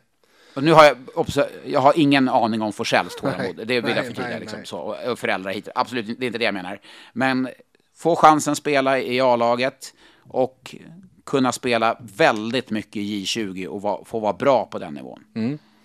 Jag satte en etta på honom, jag kunde lika gärna satt en alltså, tvåa. Du, vad fan har du ätit? Ursäkta, men vad har du ätit till frukost? Det ska jag ställa frågan nu. Du är ju sur som en citron. Du är sur som en citron. Nej, du... Eh, det... Nej, men eh, alltså så här, det är väl eh, gränsen mellan, alltså han är ju fortfarande ganska oprövad på SHL-nivå. Eh, så sett. Han, men jag, lik dig så gillar jag det jag har sett och jag tror att Vancouver Canucks som draftade honom i sjunde rundan för en sommar sedan tror jag är väldigt nöjda med det valet. Ja, sett absolut. till den utvecklingen han har haft. Eh, målsinne, det vet vi. Eh, och han har även lite den här sköna mål. Han gjorde ett mot, vad var det, Frölunda? Han gjorde ett mål där det var liksom, det kom ett skott från ett läge där det inte var ens Alltså var ett läge. säsongen i Ja, fjol. Ja. efter jul där någonstans. Jag kommer Mm. inte ihåg vilken match det var, men det var ett så här. Men det var inte ens ett skottläge, men han drog iväg den. Det kan ha varit mot Frölunda. Han gjorde mål i Skandinavien Mm. mot dem vet jag. Just det, ja, ja, ja, precis. Just det, det och kan han ha bara det. small till liksom. Dessutom så har han en fysisk dimension i sitt spel som jag gillar mycket. Har han verkligen Ja, det har han. Mer ja. än vad du tror. Ja, ja. Och fram, men den, den, eh, den märks kanske inte riktigt. För jag, nu vet jag inte om, jag tror han står på typ 74 kilo eller något sånt. Han har inte världens skyddat Jag överkropp. står ju på 92 fortfarande på IT-aspekt, så det stämmer inte kan jag säga. Eh, så här, Färjestad valde ju att säga tack och hej till både Martin Johansson och Pontus Widerström. Och det var ju inte för att de gjorde någon bedrövlig säsong, den som var. De gjorde väl ungefär det som man förväntade sig av dem, båda två. Ja, lite där till kanske. Ja, absolut. Eh, och en, en anledning till det, det var ju eh, på grund av att de, eh, det har Rickard Wallin pratat mycket om, att om man nu vill ge unga spelare chansen så måste det ju finnas en roll för dem att ta. Det måste finnas istid att fördela på dem. Och Oskar Lavner var en anledning till beslutet att de inte, att de tror på honom. Värvningen av Marcus Westfeldt en annan och Lukas Forsell en tredje. Eh, så Färjestad ska ju ha in en toppcenter eller en center i alla fall. Vi får se vad det landar i, vad, vad de får tag på. Men då är det 14 forwards med den. De är på 13 nu, så att det finns ju alla möjligheter för en Lavner, för en Forsell Ja. eh, att faktiskt få spela i det här laget. För att även om du är 14, en är ju typ alltid skadad. Och så är en till sjuk, ja då är du nere på 12. Ja, så nej, men så, ju. så ja, absolut. Eh, Och vi kommer till en till som hamnar i samma fack Mm. som kommer härnäst. Nummer 31, Karl Jakobsson. Där jag satte en tvåa i fjol och du satte en trea. mm. Och då ska man veta att eh, inför i fjol, då, alltså man kollar Jag tror säsongen. du sågade mig för tvåan då. Ja, ja, och det är absolut. Det var jävligt onödigt att ta, upp nu och, och sitta och, och spela Bror Duktig där.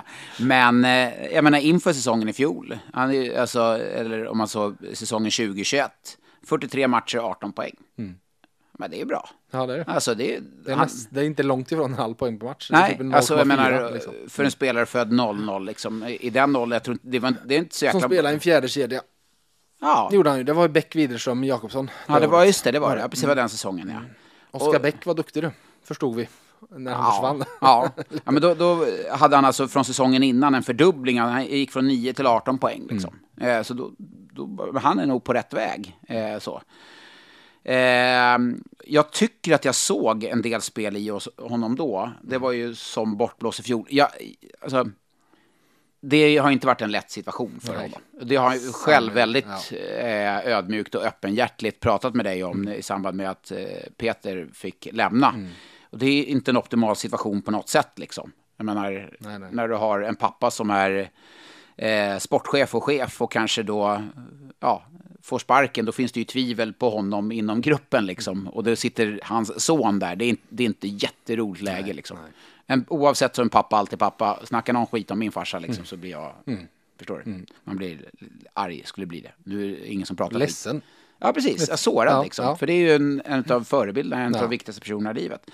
Eh, jag tycker att jag upplevde att det fanns liksom en frustration mot eh, Karl i laget. De tyckte inte att han jobbade tillräckligt hårt. Jag kommer ihåg jag kommenterade någon match där när jag stod mellan båsen så han, han åkte nästan bara gled in i situationer. Det var som att han själv... Jag vet inte, jag bara fick en känsla att han själv inte gav allt. Får jag läsa ett citat? Ja, För jag pratade med honom nu i juni. ja. Eh, Och då han sa så här. Mycket sitter i skallen. Jag måste släppa loss. Få tillbaka självförtroende jag haft innan och verkligen spela ut. Inte vara rädd för att göra fel. Ja, precis. Och om det blir fel, bara försöka och eh, försöka igen. Och så sa han så här. Inte åka runt och vara rädd. Inte tänka, jag åker här så syns jag inte så Nej. mycket. Ja, precis. Exakt så Ta var med, det. ja, för det, han beskriver ju Mm. själv det du, för han, det var ju som att han nästan inte fanns Nej. säsongen som gick. Man märkte honom inte Nej, överhuvudtaget. nej. Och jag, jag trodde eh, att han skulle gå till typ Modo liksom. Ingen trodde ju han skulle vara kvar. Nej. Så rent krasst är det ju Nej, så. och jag menar, han ligger ju på en lönenivå nu som är, ja, som sagt, jag har ingen koll på lönen, men han har haft en stegrande lön Mm. liksom. Så att han ligger ju liksom inte, han har ju inte, en, han har inte under 60 000 liksom. Inte, jag tror han ligger en, en liten bit över typ. Förstår du? Mm. Och då kommer det medföljer vissa krav. För då har du ju Lukas Forsell som kommer på ett rookie-kontrakt och tjänar 22-24 000. Exakt. Ja. Så att jag menar, därför trodde jag inte att han skulle vara kvar.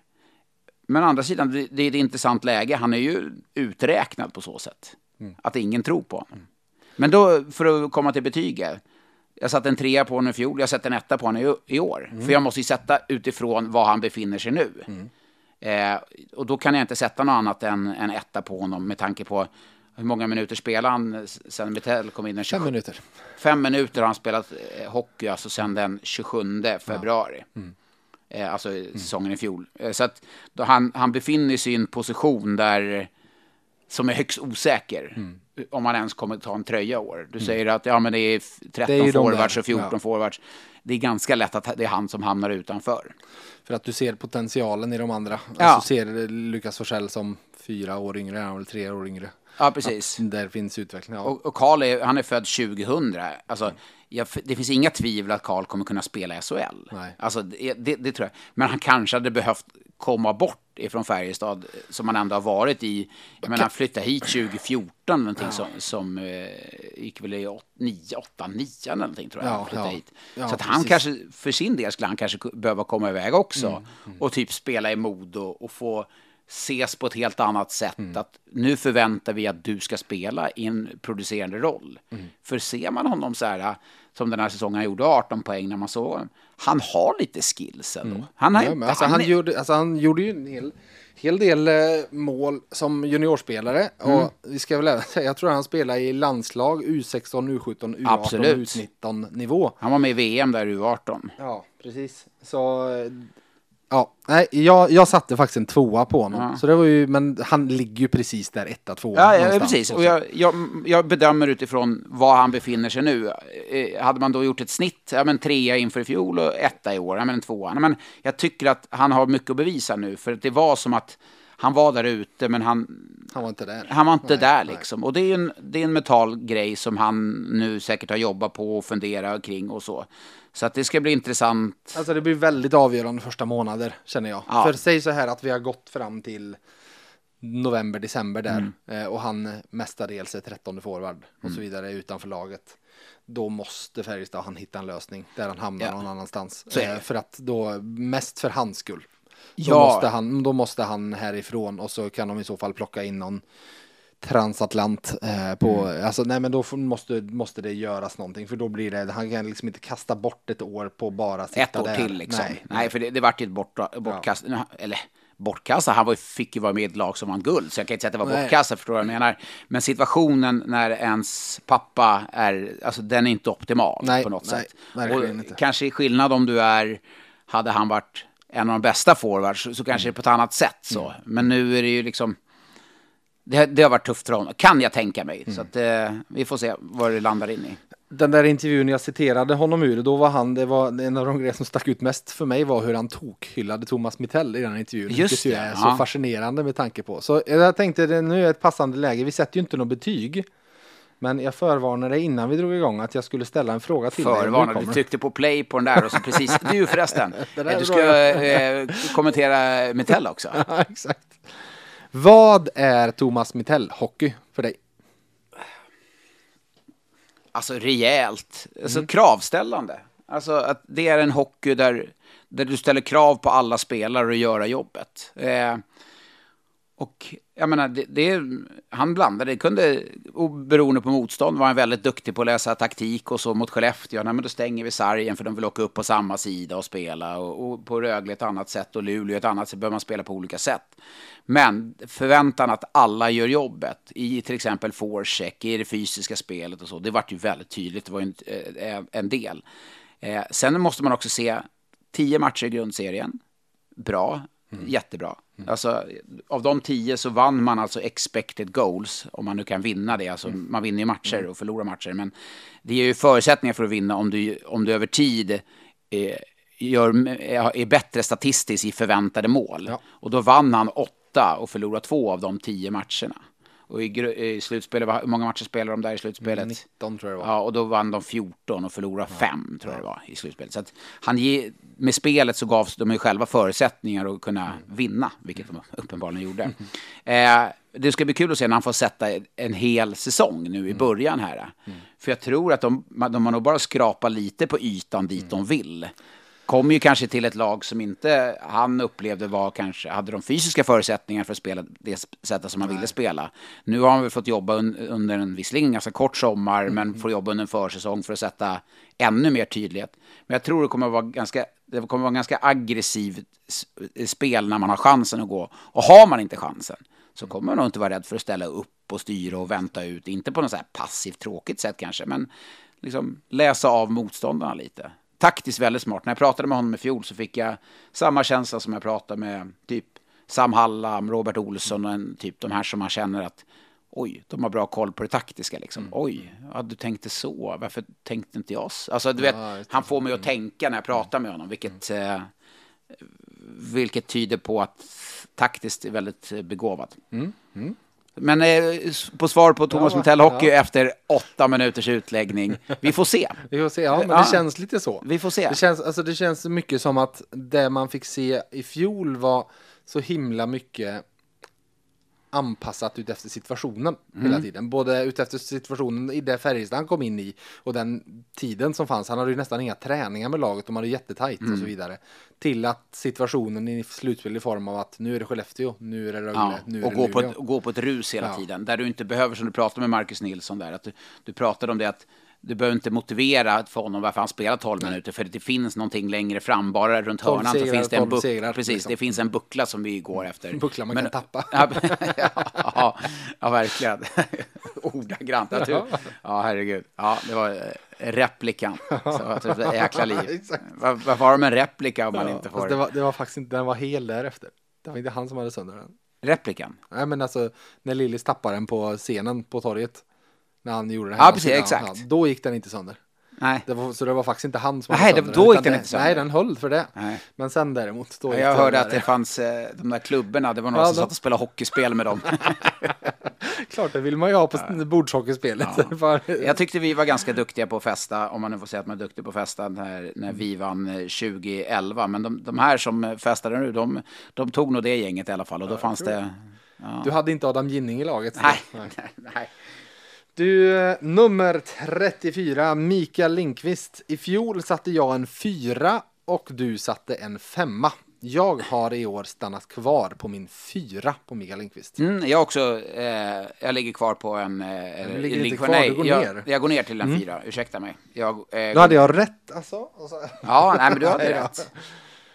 Ja, Nej, vad, vad, jag, så så här, jag tittade lite på det och jag, jag, jag gillar ju att prata om, eh, om, eh, om effektivitet och så vidare. Ehm, och jag brottas väl eh, lite, lite med mig själv för att Mikael Lindqvist är ju såklart en 5 plus-spelare. Eh, och jag vet att när jag när jag argumenterar för att han inte hade, i fjol så argumenterade jag för att ja, men säsongen innan efter knäskadan då var han inte en 5 plus-spelare, han spelade som en 4 plus-spelare snarare.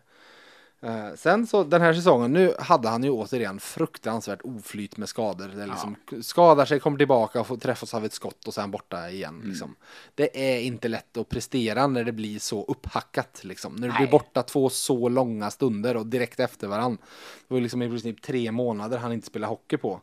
Eh, likväl snittet som man hade spelat, det han gjorde på de han spelade, hade vi lagt ut det på 52 matcher så hade han stannat på 18 mål och 32 poäng. I slutspelet gjorde han tre mål. Han var faktiskt mållös i 17 av 19 slutspelsmatcher, för han gjorde ju två där i den mot Skellefteå. Just det. Så faktiskt 17 av 19. Det är också fascinerande sig Ja, att man vinner guld när han den- är mållös i 17 av 19. Ja, och den potentiellt Ja. liksom målkungen. Ja. Ja.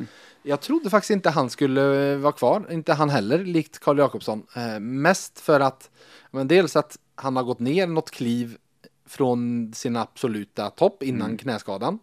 Eh, och att han, eh, eh, ja, men att det där skulle kanske då göra det till en svår förhandling. För det är klart, han har garanterat gått ner i lön på det här kontraktet mot förra. Ja, rimligtvis borde han väl ha gjort Ja, men det. det, ja, det har, har jag förstått att så ska vara fallet, liksom, att han har gått ner i grundlön i alla fall. Jag tror inte det är helt omöjligt att det, har, det finns en del bonusar som gör att presterar han på den nivån igen så ligger han på den lönen, Ja. men grundlönen var tvungen ner en bit.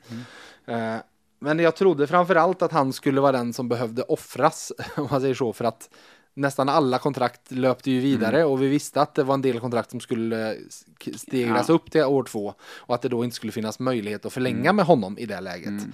Kanske är det så att eh, det faktum att Delaros också stack, att det Ja. inte bara blev Rydal, men Delaros satt ju på en saftig lön. Att den, den löneposten försvann kanske var det som öppnade upp för, för Lindqvist.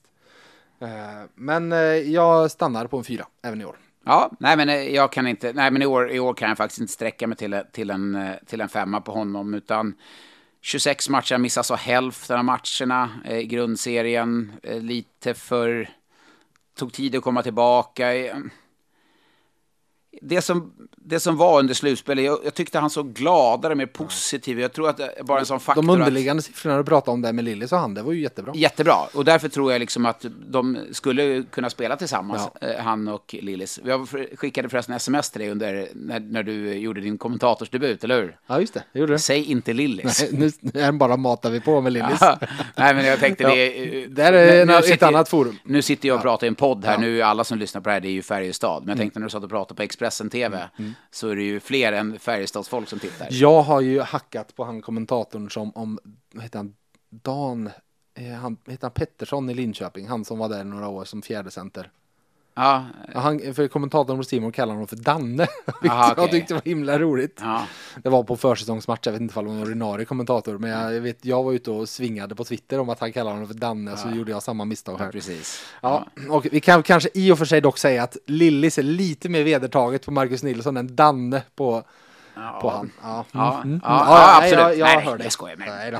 men nej, de skulle kunna hitta, alltså fortsätta att spela, hitta bra kemi Mm. de två, definitivt. Eh, och det har de ju gjort tidigare med Rydahl som center, så att eh, så det är klart att det, det fin, finns något där.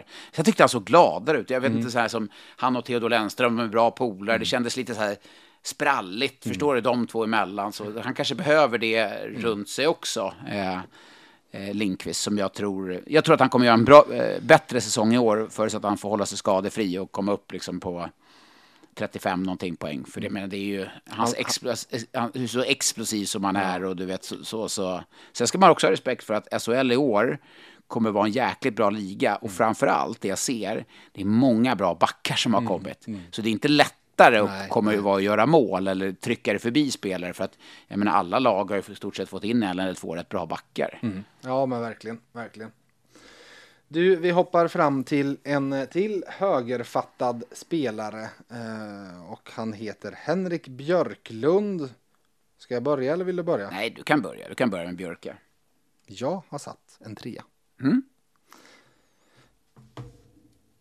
Ja, återigen det här jag skrev om eh, förhastade slutsatser inför uh, och löften är väl till för att hållas. Så eh, här kommer väl en då.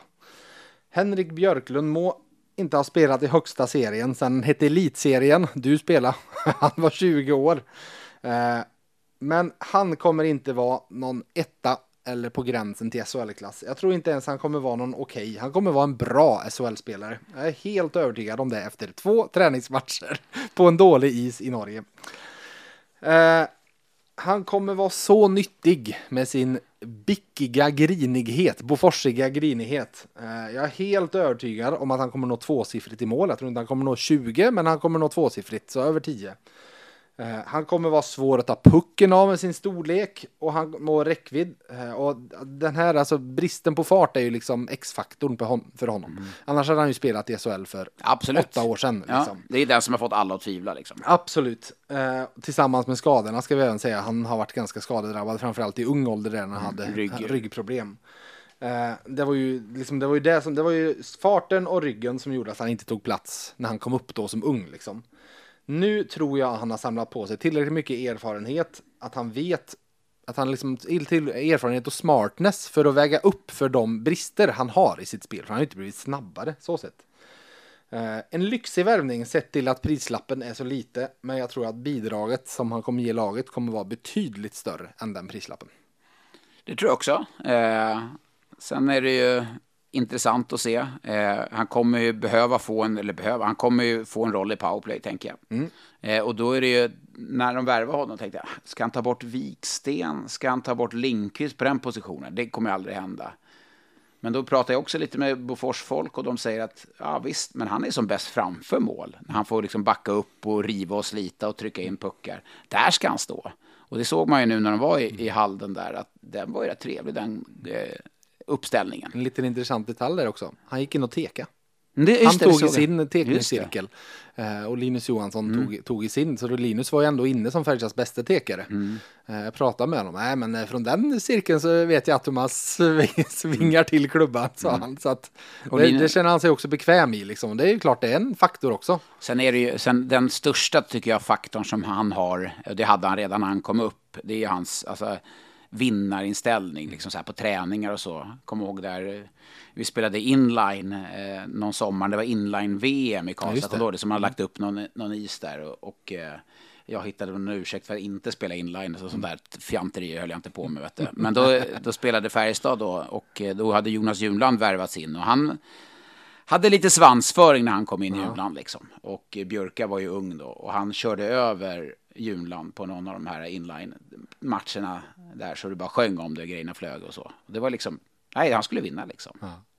Eh, och det, så var han på träningarna också, även om han var långt ifrån att kunna ta en plats då. Eh, eh, så var det, körde stenhårt på träningarna och jag älskar den typen av spelare liksom. Och sen finns det en sak som jag respekterar Björka för väldigt mycket. När vi då, vi säger jag, som Färjestad var då eh, för mig, 2011 när, när vi vann då, så var det ju, det fanns ju många spelare som var runt, liksom, runt laget, så Färjestad hade ju en förmåga att signa många spelare som man lånade ut kors och tvärs. Och de kom ju efter vart tillbaka, liksom, de här spelarna. Så. Och jag tyckte väl då att det var liksom laget som skulle vara där och behövde inte kanske de spelarna som inte var med och som inte skulle spela, som, är, som var utlånade registrerade för faktiskt andra klubbar. Eh, så att eh, när vi vann då, då så um, var det lite fester och sådär. Och så var det på torget då liksom så. Och då sa Björk att jag ska inte på torget liksom. Och all, många av de här spelarna som, ja, de följde med till torget. Det var väl en upplevelse för dem. Men de var ju inte registrerade för Färjestad då, fast att de var kontrakterade. Där Martin Johansson vet jag pratade om, för han, nej det var inte det här Nej. guldet, det var ett tidigare Ja, guld. precis. men han också hade gjort priset där. Ja. Vart utlånad, han står som att han vunnit guld, men Ja. han var liksom inte med. Ja, men då sa jag till Björke, för då skulle jag styra upp en fest på lördag, så sa jag till, liksom så här att, bara så att du vet, liksom, det är laget som ska vara den festen på lördag. Ni får jättegärna komma ut, men vi är bara laget. Så, "Ja, jag vill inte vara med på någon jävla fest, liksom, sa han. Ja, ja, nej, ja, okej, men lugnt liksom. Ja, jag ska inte vara med på det jävla torget heller, liksom. Fan, ska jag dit och göra? Ja, om jag vinner guld, om jag är med och vinner guld, då ska jag gå dit. Så det var ju liksom, han var inte med på torget, Björke. Så han var ju typ så här, ja, hej då. Då drog han liksom. Han var ju, varför ska jag vara med där om inte jag hade vunnit? Och jag gillar den inställningen. Det är klart att det hade säkert varit läckert att, följa med dit och hit och dit. Men han, han var ju, jag har inte vunnit. När jag vinner, då ska jag följa med på torget. Det tyckte jag, det respekterade jag honom för. Samtidigt som det här inställningen kring träningar och, och som han visar i matcher nu, både i, i Modo och eh, Karlskoga, vilken jävla vinnarskalle han är. Och så kändes det som att han faktiskt sista åren tog ett litet kliv också i allsvenskan. Från 30-40 poäng till 50-60 poäng. Eh, Mm. Men har jag, eh, jag satt, jag, om Ja, jag, du har inte satt Nej, tre. Förlåt, Tre. tre. Mm. Tre, jag satt där. Så att, eh, Det får vi väl säga är två ganska höga betyg ändå för en kille som är som är oprövad. oprövad på den här nivån faktiskt. Absolut, Ja. men det finns, det finns ju förväntningar på... Jag trodde jag på en- skulle sticka ut på den här trean, men nej, nej, Nej, nej, nej, nej, nej, nej, nej. Du synar den. Ja, absolut. ja, Jag synar och jag höjer. exakt, den ringer fyra. men Nej. Nej. Du, Linus Johansson. I fjol satt vi båda femmer. Jag ligger kvar på min femma. Jag har väl satt femma på honom varje år. Ja, det tror jag. Kom du ihåg när han värvades till Färjestad? Jag satt är en fem, en, satt en femma på honom och folk... Linus, han är väl inte så bra, inte han? Men han är ju... Han är ju liksom... eh, Personifierar ju Färjestad på, på många sätt liksom. Dels som ledare i gruppen, som kapten, verbal. Eh, jag tycker att det är en väldigt viktig del som kapten. Det tyckte jag när jag var kapten. Att jag förmedlar vad vi i laget känner när jag intervjuas. Därför kan jag bli så här, vi på Simon intervjuar. Jag förstår att ibland är det, är inte kul att bli intervjuad. Eller du kanske inget, men du är språkröret för laget. Finns det något bättre språkrör för Färjestad bland spelarna än Linus Johansson? Nej, och det du är inne på, alltså det, det, han har gjort tre säsonger i Färjestad. Mm. Och det känns som att han nosar betydligt högre upp på listan över liksom Färjestads stora än vad han borde göra efter tre säsonger, Ja. efter liksom 150 matcher. Nej. Det, ja, nej, det, Nej, men han är liksom så här, och det är, så här funkar det på Simon när vi, när vi jobbar, så är det okej, eh, Oskarshamn, Färjestad, eh, 2-0 till Oskarshamn det första. Vad fan ska vi prata med Färjestad? Ja, men han, nej, men han kan inte prata, han säger ingenting, han säger inget. Ja, men Linus, Johan, ja, men Linus Johansson är alltid bra att prata. Så pratar man med Linus, och så säger han någonting som, han behöver inte nödvändigtvis vara sur eller glad, eller, men han, han, in, det innehåller någonting det han säger. Och det är ju, jag tycker det är väldigt viktigt jag, absolut, för min del kunde det ibland vara spel för galleriet. Men jag pratar till mina supportrar, till faktiskt, om man hårdrar det, de som betalar lön. Ja, ja, men ja. det vet ju alla att det är Simor som Nej, jag skojar. Jag skämtar, jag skämtar, skämtar. Men, men det, det, det är viktigt och jag tycker att det att han blev kapten under säsongens gång, det var ju naturligt. Så för att han var ju för mig som in, jag har ingenting i omklädningsrummet, jag, har- jag har inte varit där Eh, så jag har ingenting där att göra. Jag har, inte, jag har ingen aning vad som sägs i det omklädningsrummet. Men för mig som, som be, betraktar laget utifrån och ser dem väldigt mycket, så för mig är ju han den stora ledaren och personen som man då uppenbarligen måste bygga kring. Du vet hur många mål han hade gjort i SM-slutspelet inför sjätte semifinalen, den där han avgjorde. Nej, mot Rögle där ja. Ja, han avgjorde ju den. Ja, det avgjorde han, ja. final. Just vet det. du hur många mål han hade gjort? Nej, det hade jag inte. Ett innan. Ja, det var Och mot de Skellefteå. På, ja, på, liksom, på i princip hela Skellefteå och hela Rögle-serien. alltså det, inga gjorde mål. Nej, det var ju det bara... det. Men sen satte han det målet. Mm. Sen match tre, kommer du ihåg den? Det var den Färjestad hade, så de låg under med 3-0 tidigt upp Mm, i första det. perioden och var så utspelade. Då var det han som gjorde målet och så gjorde de, han gjorde 3-1 i slutet på första perioden. Sen var de faktiskt nära att ta sig ikapp i den Mm. matchen. Det var väl då Eh, det är den missade- ja, han missa- missar, eller ja, Rautio rädd- rädda. Nej, inte Rautio. Nej, herregud. Berg. Nej, Lassinantti, förlåt. Förlåt, förlåt, herregud. Ja men precis, då var de faktiskt, det målet bäddade ju för vad som faktiskt med normal utdelning på det skottet Mm. hade varit en upphämtning till 3-3. Sen, match 6 i Karlstad. Han som gjorde 2-0 målet Mm. som blev matchvinnande i den matchen. Och visst, det må vara Jesse Virtanen som gjorde matchvinnande målet i match Mm. 7, men eh, du var också där uppe. Det var Linus Johanssons 2-0 mål som totalt dödade, det var det som säkrade guldet. Mm. Ja, för jag, stod, då var... jag stod mellan båset. Det var, det var, man ska aldrig säga att... Man, jag hade kunnat sagt att nu är guldet klart. Ja. För, men det, det kan man inte göra i en Du kommentering. har inte så mycket att vinna på det heller. Nej, det Om jag det någonting Nej. händer så verkar du Precis, bara... ja, exakt. Men det var precis, där gick ju luften helt och hållet ut. liksom. Fullkomligt. För man- de hade ju var- skapat lite efter 1-0 målet. Ja, ja Då- då- de hade väl någon Rib- ribbskott. Ja, precis. och, det är Så därför jag det är så säger så här, snacka om vad bäst när det gällde som mest i slutspelet. Det var Absolut. han verkligen. Vi hoppar fram på siste man ut som heter Patrik Lund och spelar med nummer 79 på ryggen och jag har på honom satt en trea. Ja, det har jag också gjort. Mm. Eh, han... Jag, jag var lite sådär skeptisk till den värvningen. Alltså jag tänkte att han i Linköping det var... Ja, men han, jag tyckte inte att han var speciellt bra i Linköping. Alltså han, han tyckte han spelade så lite naivt med pucken. Alltså, gjorde lite misstag, inte så här rutinerad, rävig som han ändå liksom eh, borde kunna vara. Men, och så den säsongen i Tyskland, eller halva säsongen till, vad blir det här då? Ett mål, två assist Ja. i tyska ligan efter Men 30 kom in och var jätteviktig och framförallt då sättet som, som jag känner Peppe på just kring träningar och intensivt och han jobbar hårt och bra kille i gruppen, totalt prestigelös. Ville ju komma hem, bor i, Ka- skulle flytta eller hade köpt jag hus i Ka- ja. eh, köpt Familjen bodde redan Ja, precis. Liksom ville komma hit och då sätter du också så här personlig prestige åt sidan att det spelar ingen roll om jag får en roll eller tar en roll där jag gör poäng utan gör jag en roll där, där jag hjälper laget så är det det viktigaste och det gjorde han verkligen. Jag tycker att han höjde lägsta nivån framför allt Mm. i, i, eh, i Färjestad och var en jätteviktig faktor. Mm. Jätteviktig faktor för dem. Ja, Jag tycker det är en faktor som totalt det har pratats lite för lite om. För Mm. man pratar om Lennström och Mitell och så vidare. Men han var faktiskt jätteviktig Mm. eh, för dem att få in på offensivt. Eh, sen, du beskrev Per Åslund i fjol som en spelare som skulle göra nytta även om han så gjorde sju poäng en SHL-säsong. Och Mm. exakt den spelaren är nog Patrik Lund. För att han gör ju typ sju, alltså han skulle kunna landa på nästan sju poäng, han kanske Mm. kommer göra lite mer. Men han kommer ändå vara nyttig för laget den Mm. här säsongen.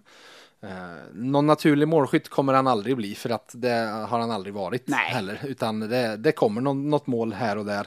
Ganska många hamnar i, i magen på målvakten när han får lägen. Men han kommer göra nytta på väldigt många sätt. Eh, och jag skulle inte jag skulle inte bli förvånad fall det här är en person som när han slutar kommer bli kvar i organisationen. Nej, nej, det, det, eh, det, det På ett tror jag. eller annat sätt. På ett eller annat sätt, absolut. För att han är, ja du har ju, känner Mm. ju liksom, har varit umgåtts med honom privat. Men min känsla och det jag hör är att det är en person som man trivs. Verkligen. Mm. Nej, men det skulle han... Eh, nu börjar det fyllas på återigen med gamla. Tollesen och Nu är Fogström och inne. Fogström och Micke Johansson. Alla, alla i den nya familjen. Ja, ja exakt. Vet du vad? Det var vi klara. Är det klart? Ja, men då tackar vi för det nu Ja, då. Och så stänger vi av. Hej då. Nej, nej, nej, nej. Nu ska vi tävla. Såklart, såklart, såklart. Eh, och jag tror vi landar in på två och en halv timme. Ja, ja. vi är uppe i något sånt.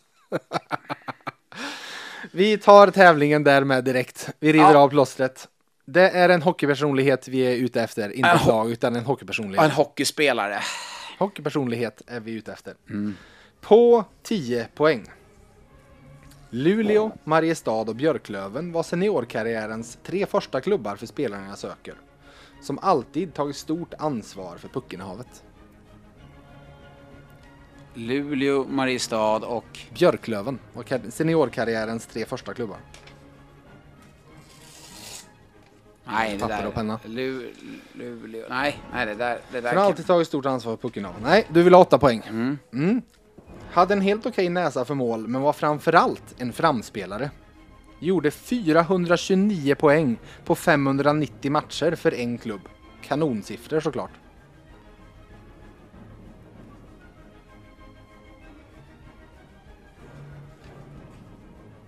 Du svarar på 8 poäng. Yes. 6 poäng. Spelade i tvåan för Karlskoga HC 08-09.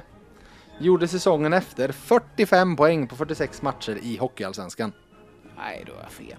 Då var det, tog jag fel av dem. Blev tränare för klubben eh, som 2012 adderade stadens namn till klubbnamnet. Sparkades 2017 precis som TT. Tveksamt är hur rätt. smart ja, det var. man tog ju rätt ju. Tveksamt hur smart det var då båda säsongen efter stod i varsitt SHL-bås. Jag ska läsa även två poäng. Medan Termell, TT alltså, står i Örebros bås står personen jag söker i Frölundas. Norrbottning i grunden, men det är i Nobelhallen han hänger i taket. Vad svarade du på 8 poäng? Jag skrev Näslund i Bofors. Kristoffer Näslund. Du vet, där satt den! Mm, härligt, åtta poäng. Ja, går ut med flaggan i topp. Men lite lurigt ändå med seniorkarriärens första tre klubbar. Mariestad visste jag inte att han var i. Luleå, Mariestad och Björklöven och sen har det varit ju Bofors slash BIK Karlskoga för Ja, hela. exakt. Men Men vad... han, var, han inledde en säsong i Karlskoga. Jag vet inte ifall det var att han funderade på att varva ner eller ifall han var skadad. Men han spelade ett gäng matcher i Karlskoga HC i Hockeytvåan den säsongen. Och sen så Ah. eh, kom han så- tillbaka till Karlskoga, till BIK Bofors. Och gjorde så mycket poäng. Ja, och vilken efter. säsong, vilken säsong var det här? 08-09 var det han gjorde Ah, några okej. matcher. Och så sen, samma säsong var han tillbaka i Bofors också. Ah. Men 09-10, det var då han snittade en poäng per match i Allsvenskan. Så att, Jaha, ja. Ja, jag vart orolig när, när eh, där på... Ja. Men på sex poäng vart Men det- du, var det, det var näsa för mål eller? Eh, kanon, näsa för mål och så vet jag att eh, eh, han är, Näslund är ju uppifrån, vad heter det? Norrbotten, ja. Norrbotten, så Ja. då tänkte jag Luleå där. Men Mariestad vart jag lite lurad på. Men... Ja, 429 poäng, det är fina siffror på 590 matcher. Ja, Du, eh, stort tack. tack själv. Det var trevligt detta. Eh, Nu har inte jag ätit någon frukost, du bjuder på lunch va? Ja, precis. Härligt. Ja. Eh, vi säger så här till er lyssnare. Det här var nästa del i VF Hockeys upptrappning inför SHL-säsongen. Den fortsätter och eh, håll koll även på VF.se så har ni massa god läsning inför säsongen även där. Men tills nästa gång får ni alla ha det så gött.